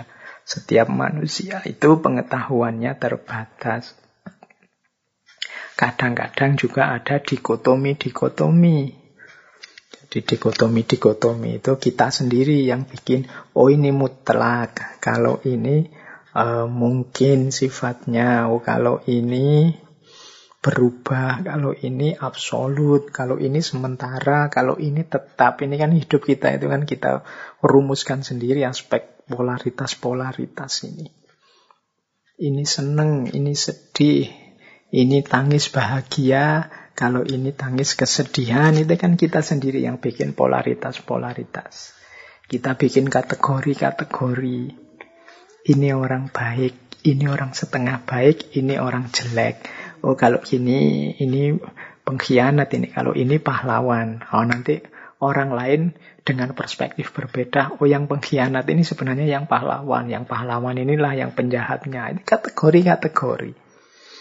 Ada juga antinomi-antinomi. Antinomi itu ketika teori ideal berbeda dengan kenyataannya. Itu kan antinomi. Yang ada di peka kepala kita yang baik-baik ternyata tidak sama dengan kenyataannya di lapangan. Yang di kepala kita bayangannya misalnya Indonesia ini bangsa yang ramah, bangsa yang saling menghargai, bangsa yang menjunjung tinggi kemanusiaan misalnya. Eh, tapi kok ada fakta ini, fakta itu, kok tidak sama ya? Berarti gagasanku tadi ada yang tidak sinkron. Nah, ini namanya antinomi. Ini salah satu contoh bagaimana pengetahuan itu terbatas. Jadi sebebas apa pun kita, ya silahkan saja mengklaim kebebasan. Aku ingin melakukan apa saja, aku bisa tahu apa saja, tapi ya kita itu terbatas. Nah, yang kedua, keterbatasan karena situasi. Ini salah satu teori yang terkenal sekali dari Jasper, yaitu situasi batas. Nah, kalau ini ya sesuatu yang kita tidak bisa menghindarinya. Jadi situasi batas. Situasi batas ini ada dua nanti. Ada situasi batas yang sifatnya umum, ada situasi batas yang sifatnya khusus. Jadi situasi batas itu situasi-situasi dalam ruang dan waktu yang membuat kita tidak bisa eksis secara maksimal. Jadi yang membuat kita tidak bisa mewujudkan diri kita, keinginan kita secara penuh. Ini situasi batas. Kalau situasi batas yang umum itu contohnya misalnya faktisitas. Faktisitas itu fakta-fakta nasib kita. Fakta bahwa kita lahir misalnya kayak saya anaknya orang biasa dari desa dengan kemampuan ekonomi yang terbatas sehingga ya mau ndak mau jalan hidupnya ya ndak jauh-jauh dari situ.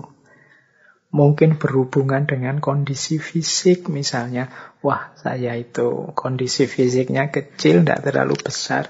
Jadi seandainya bercita-cita jadi petinju apa pegulat itu ya ndak pantas. Meskipun dalam diriku, wah aku ingin jadi orang yang bisa bertarung, bergulat, bertinju, tapi ya kondisi fisiknya begini mau gimana. Nah, ini namanya situasi batas umum. Jadi situasi batas umum itu keterlemparan kita dalam fakta-fakta, kenyataan-kenyataan hidup yang tidak mungkin kita hindari. Ini di luar pilihan kita. Wah kok saya lahirnya zaman ini ya mau coba zaman tahun sekian yang uh, Gemah loh Jinawi bukan misalnya. Nah, ini tidak bisa. Wong kenyataannya kita memang faktanya kita hidup sekarang. Ini namanya situasi batas umum. Nah, nanti ada situasi batas yang khusus. Situasi batas yang khusus ini isinya empat. Jadi perjuangan, yang kedua penderitaan, yang ketiga kesalahan, yang keempat kematian. Nah, kalau yang situasi batas umum tadi, fakta-fakta tadi ya, monggo saja lawang itu di luar pilihan kita ya. Tapi beda dengan situasi batas yang khusus ini.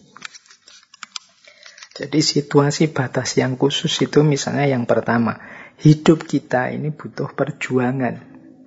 Kalau kita tidak mau berjuang, ya kita tidak akan jadi apa-apa. Kita tidak akan meraih apa-apa. Ah, ini situasi batas. Jadi situasi batas ini semacam tantangan buat kita. Kita mau mandek saja atau maju terus berkembang. Kita mau mengembangkan diri atau menyerah. Nah, yang pertama yuk menghadapi perjuangan. Hidup ini tidak ada yang instan, yang kita tiba-tiba peroleh begitu saja untuk keberhasilan-keberhasilan, capaian-capaian dari keinginan kita. Mau tidak mau, kita dituntut berjuang. Nah, menghadapi tuntutan untuk berjuang ini, kita maju atau malah mundur. Dan banyak orang itu saatnya berjuang dia males atau dia tidak berani atau dia malah salah langkah harusnya maju malah mundur. Ini namanya situasi batas. Eksistensi diri kita ditantang ketika berhadapan situasi batas ini.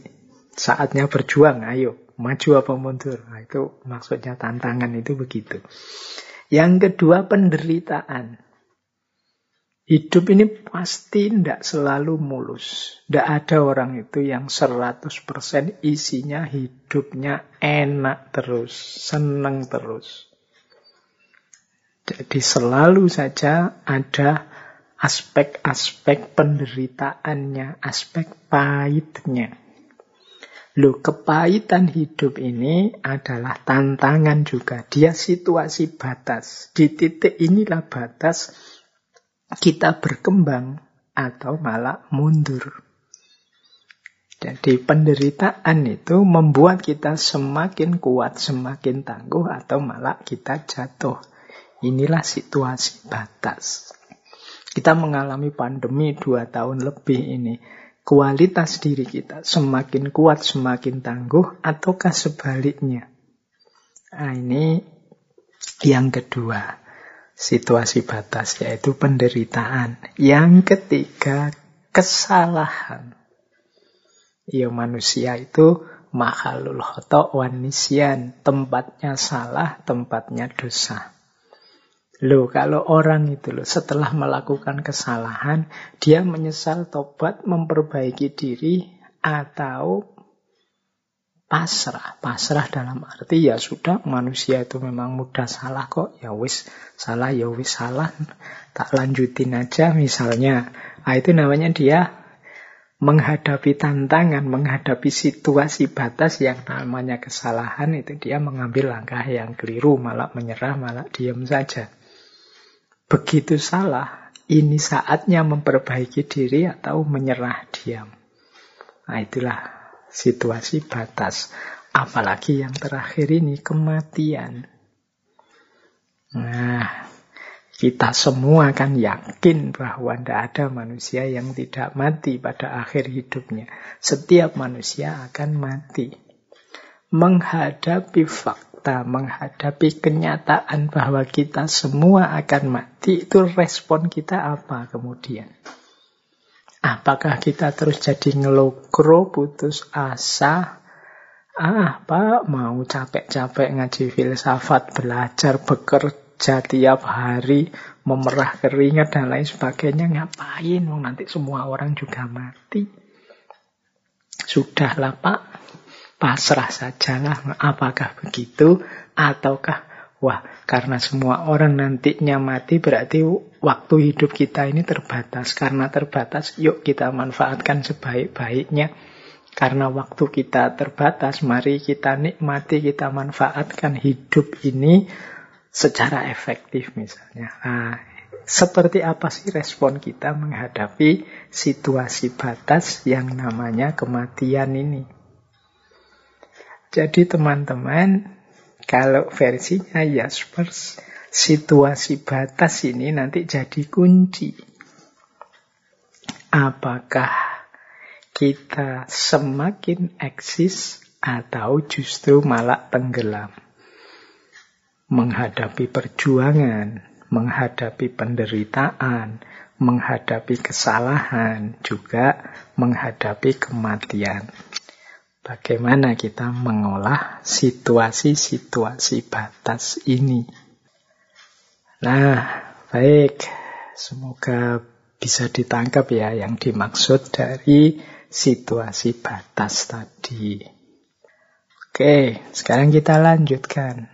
Ini menarik.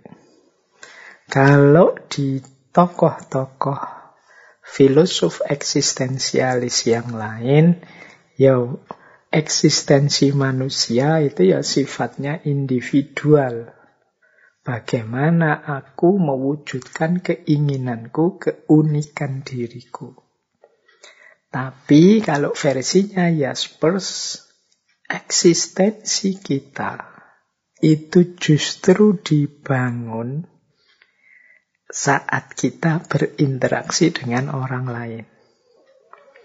Jadi eksistensi itu bermula ketika kita melakukan komunikasi dengan orang lain.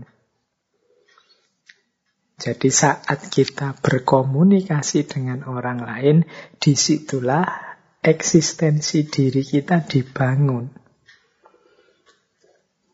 Jadi kita bekerja sama dengan orang lain dalam komunikasi untuk membangun eksistensi diri.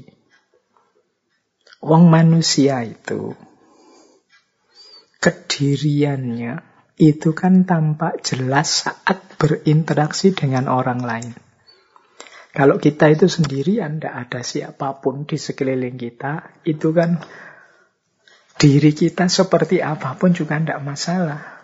Kita tidak bisa disebut orang yang tidak efektif, tidak bisa disebut orang yang baik, orang yang dermawan, orang yang sabar, orang yang pemarah, dan lain sebagainya. Label-label itu jadi tidak ada artinya kalau tidak ada yang lain. Justru eksistensi kita diuji saat kita berhubungan, berkomunikasi dengan yang lain.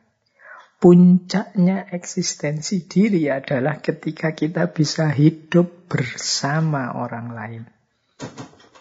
Jadi ini gagasan eksistensialismenya Jaspers ini agak unik karena ternyata eksistensi individual itu berhubungan dengan dunia sosial kemasyarakatan. Jadi tidak cukup kita baik sendirian, unggul sendirian. Tapi justru puncaknya adalah kalau kita baik bareng-bareng dan unggul bareng-bareng. Jadi dalam penjelasannya Jaspers, komunikasi itu kan ketika kita menunjukkan eksistensi kita kepada orang lain dan ketika orang lain juga menunjukkan eksistensi dirinya kepada kita. Komunikasi yang baik itu ketika aku mampu eksis, dia juga mampu eksis sebagaimana yang masing-masing kita inginkan. Jadi kita biarkan orang lain masuk dalam diri kita, orang lain juga membiarkan kita masuk dalam diri mereka, dan di situlah kita sama-sama menunjukkan eksistensi diri kita. Jadi itulah puncaknya eksistensi. Jadi puncaknya eksistensi ini justru pada komunikasi.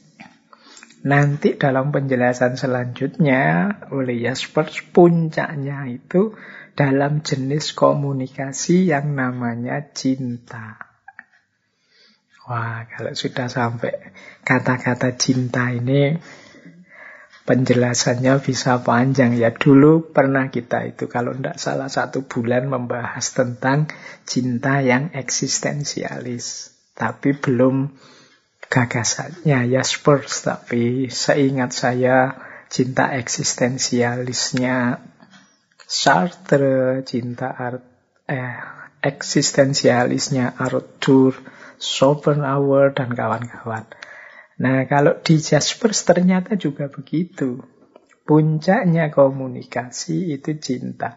Berarti puncaknya eksistensi itu ada pada cinta. Wah, ternyata ngomong panjang lebar ke mana-mana, ujungnya malah ketemunya pada cinta. Jadi manusia itu harus eksis. Untuk bisa eksis, dia harus siap melakukan leap of faith. Dia harus menghidupkan gaya hidup yang bebas, melepaskan diri dari keterikatan apa pun, dan juga siap berinteraksi, berkomunikasi dengan yang lain sambil menyadari situasi-situasi batas. Nah, jadi ternyata puncaknya eksistensi ada pada komunikasi dan puncaknya komunikasi ada pada cinta. Mungkin lain waktu kita bisa menjelaskan lebih panjang lebar tentang seperti apa sih cinta menurut seorang Karl Jaspers. Jaspers ini ya orang yang setia pada istrinya. Bahkan dia tadi seperti saya ceritakan, dia mengalami persekusi-persekusi oleh Nazi karena istrinya dianggap berdarah Yahudi. Baik, kita masih ada waktu kurang lebih 15 menitan kita masuk ke beberapa gagasan yang lain ya teman-teman biar enggak jenuh. Nah, sebenarnya ya ya seperti ini nulis banyak isu. Meskipun malam hari ini kita hanya mengangkat isu tentang eksistensi saja. Itu pun ya rasanya agak berat dibandingkan mungkin kalau teman-teman kemarin ngaji yang tasawuf-tasawuf. Nah, ada misalnya ya, ini saya angkat mungkin relevan.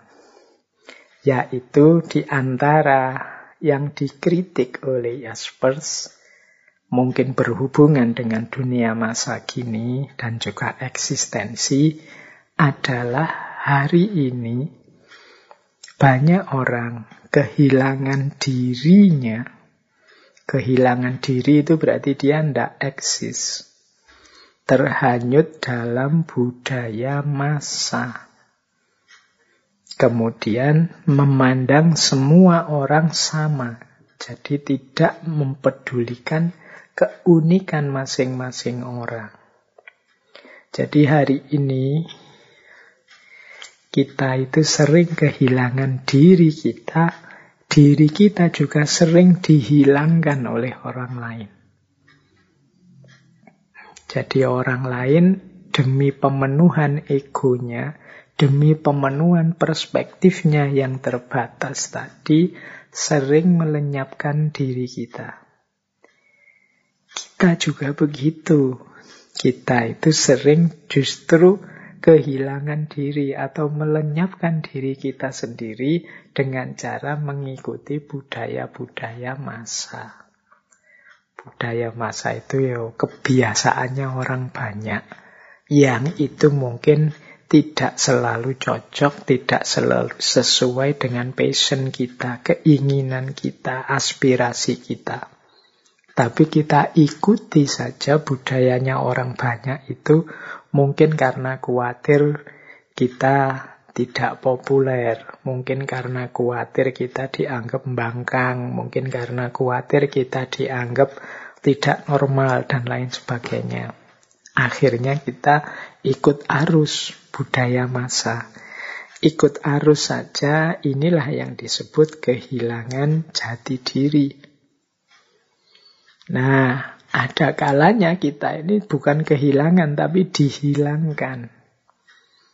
Kita tidak dianggap keberadaan kita, atau memang sengaja disingkirkan oleh orang-orang dengan kepentingan-kepentingan egois mereka sendiri-sendiri. Jadi di sinilah sebenarnya pentingnya setiap orang untuk eksis plus berkomunikasi. Apalagi sampai komunikasi level puncak yang namanya cinta tadi. Kalau kita mencintai yang lain, maka kita dan yang lain itu bersama-sama bekerja sama mewujudkan diri dan visi hidup kita masing-masing. Jadi kita eksis dan yang kita cintai juga eksis. Kita ada mereka juga ada. Jadi bukan hubungan yang saling meniadakan.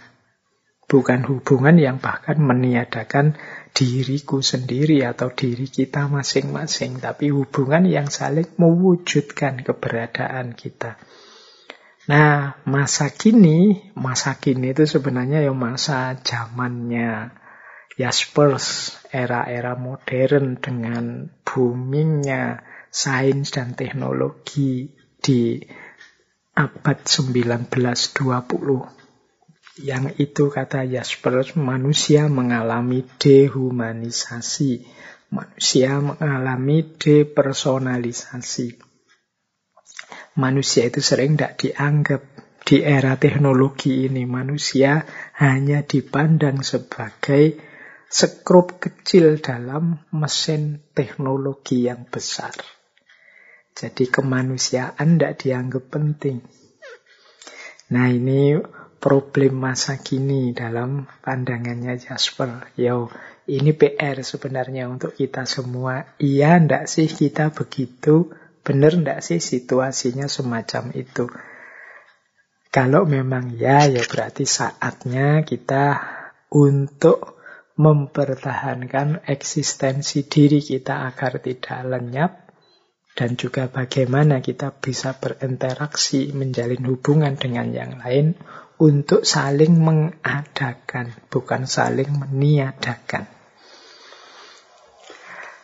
Baik, saya kira itu materi-materi pokoknya saat kita membahas tentang eksistensi. Masih ada waktu sekitar 10 menit. Ini ada beberapa quote ini untuk pendinginan kayak orang senam itu ya diakhiri dengan aktivitas-aktivitas pendinginan. Kita akhiri sesi kita ini dengan beberapa quotes. Semoga tidak terlalu berat. Nanti kalau quotesnya berat, kita mikirnya tambah berat lagi, tidak jadi pendinginan. Tapi semoga inspiring, menginspirasi. Quotes itu kan kunci utamanya bukan pada isinya, tapi bagaimana menggerakkan kita, menginspirasi kita. Jadi ada kalimat dari Jaspers seperti ini dalam bukunya. Kata dia begini, manusia itu selalu lebih dari apa yang ia tahu tentang dirinya. Ia bukanlah seperti apa dirinya di satu ketika dan untuk selamanya. Namun merupakan satu proses. Jadi dua kalimat yang pertama ini tentu saja maksudnya adalah kita ini penuh potensi dan kemungkinan. Kita bisa jadi apa saja yang kita inginkan. Kita bisa jadi apa saja yang ingin kita wujudkan. Jadi itulah makna dari manusia itu selalu lebih dari yang ia tahu tentang dirinya. Mungkin kita menganggap, Pak, saya itu siapa sih Pak? Saya itu ya hanya orang biasa, kemampuan saya hanya ini dan lain sebagainya. Tapi percayalah, kalau menurut Jasper ini, kita itu selalu lebih dari apa yang kita tahu tentang diri kita saat ini. Sebenarnya masih banyak potensi-potensi besar yang tersimpan dalam diri kita. Kemudian kalimat kedua maksudnya adalah kita itu bukan seperti yang kita pahami di satu titik, kemudian kita pahami untuk semua titik hidup kita. Karena hidup kita ini satu proses. Ini yang seperti sudah dijelaskan tadi ya, bahwa aku yang kemarin pastinya berbeda dengan aku yang sekarang. Karena dari kemarin sampai sekarang itu pasti ada peristiwa-peristiwa, pasti ada momen-momen yang sedikit banyak mempengaruhi hidup, persepsiku tentang hidup dan kehidupan. Nah, kalimat selanjutnya, ia tidak sekedar hidup, namun dalam kehidupannya mendapat anugerah beragam kemungkinan melalui kebebasan yang dimilikinya untuk membuat hidupnya sebagaimana ia inginkan dengan segala aktivitas yang ia putuskan sendiri. Jadi manusia itu hidup, tapi jangan sekedar hidup eman-eman. Eman-emannya di mana kita itu banyak potensi, banyak kemungkinan-kemungkinan yang bisa kita wujudkan. Dan kita punya kebebasan untuk mewujudkan apa pun cita-cita, apa pun keinginan kita. Maka ayo hidup yang tidak sekedar hidup. Ya kalau sekedar hidup, ya hewan-hewan, tumbuhan itu sekedar hidup. Tapi kita manusia kan tidak begitu. Ya kalau hewan, tumbuhan sama sekali tidak bisa kita salahkan karena mereka hidupnya paketan.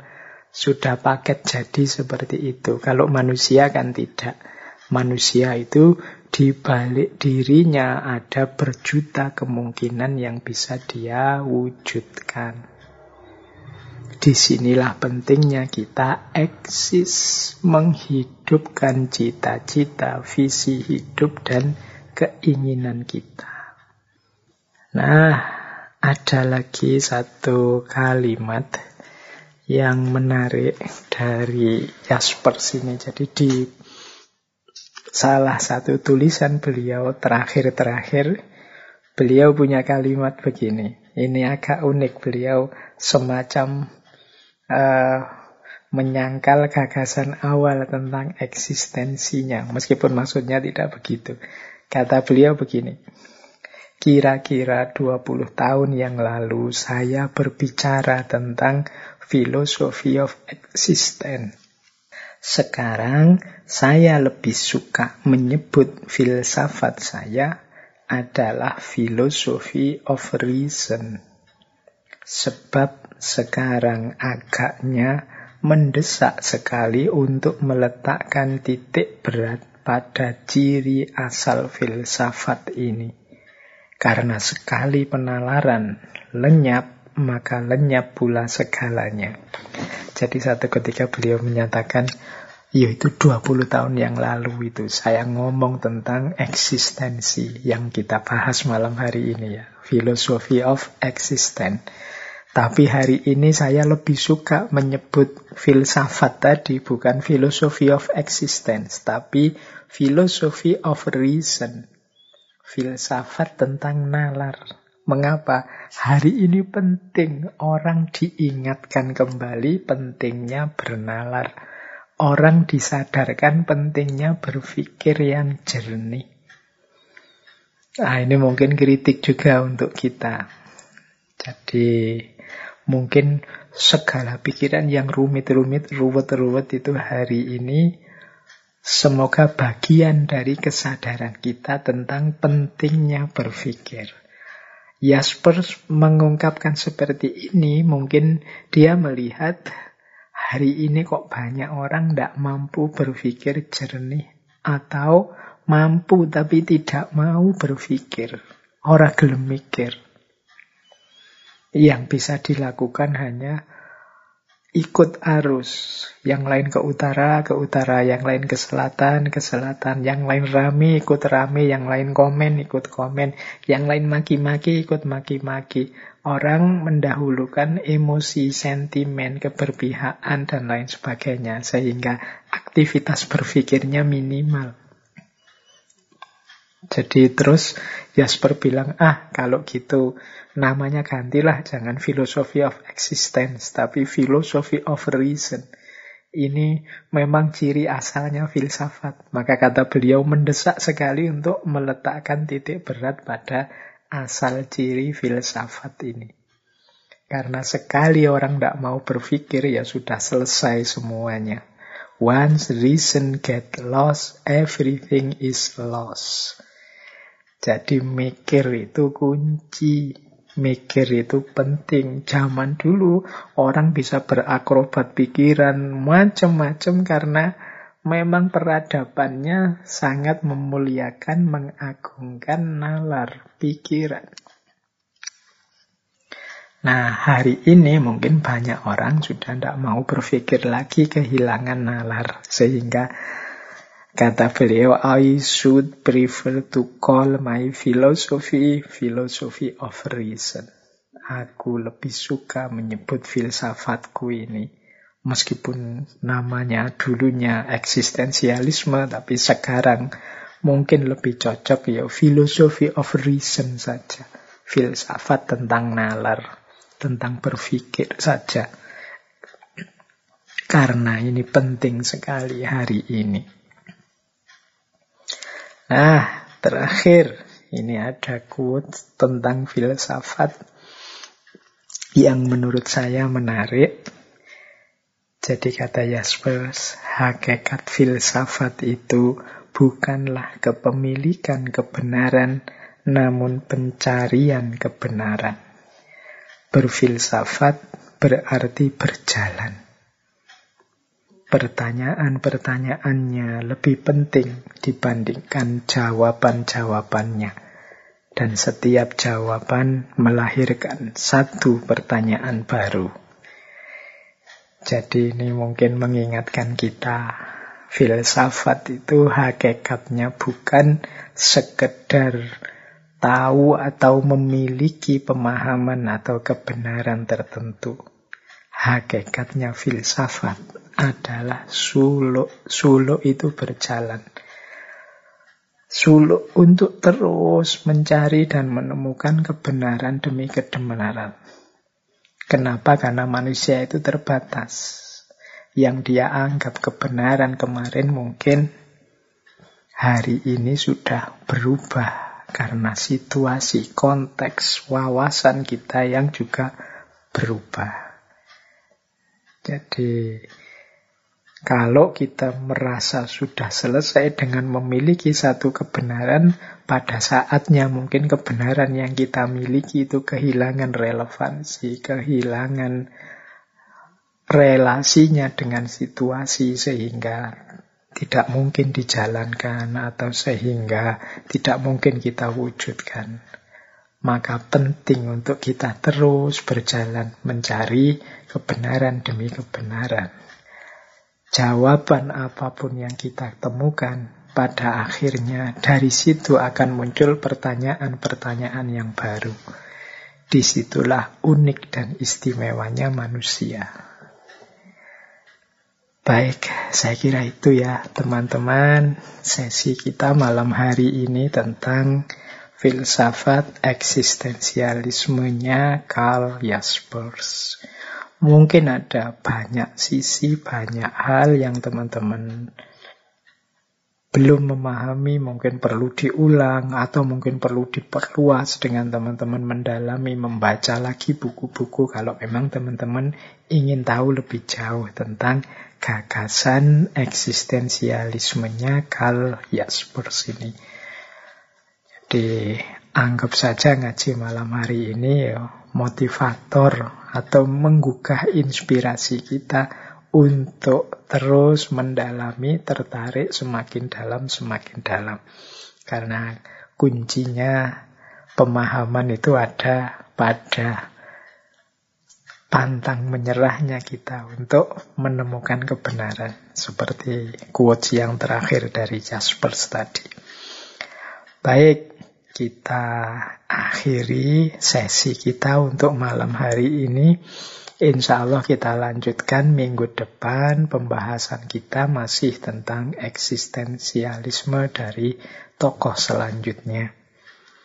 Dari saya sekian untuk malam hari ini. Kurang lebihnya mohon maaf. Wallahul muwafiq. Wallahu a'lam bisawab. Wassalamualaikum warahmatullahi wabarakatuh.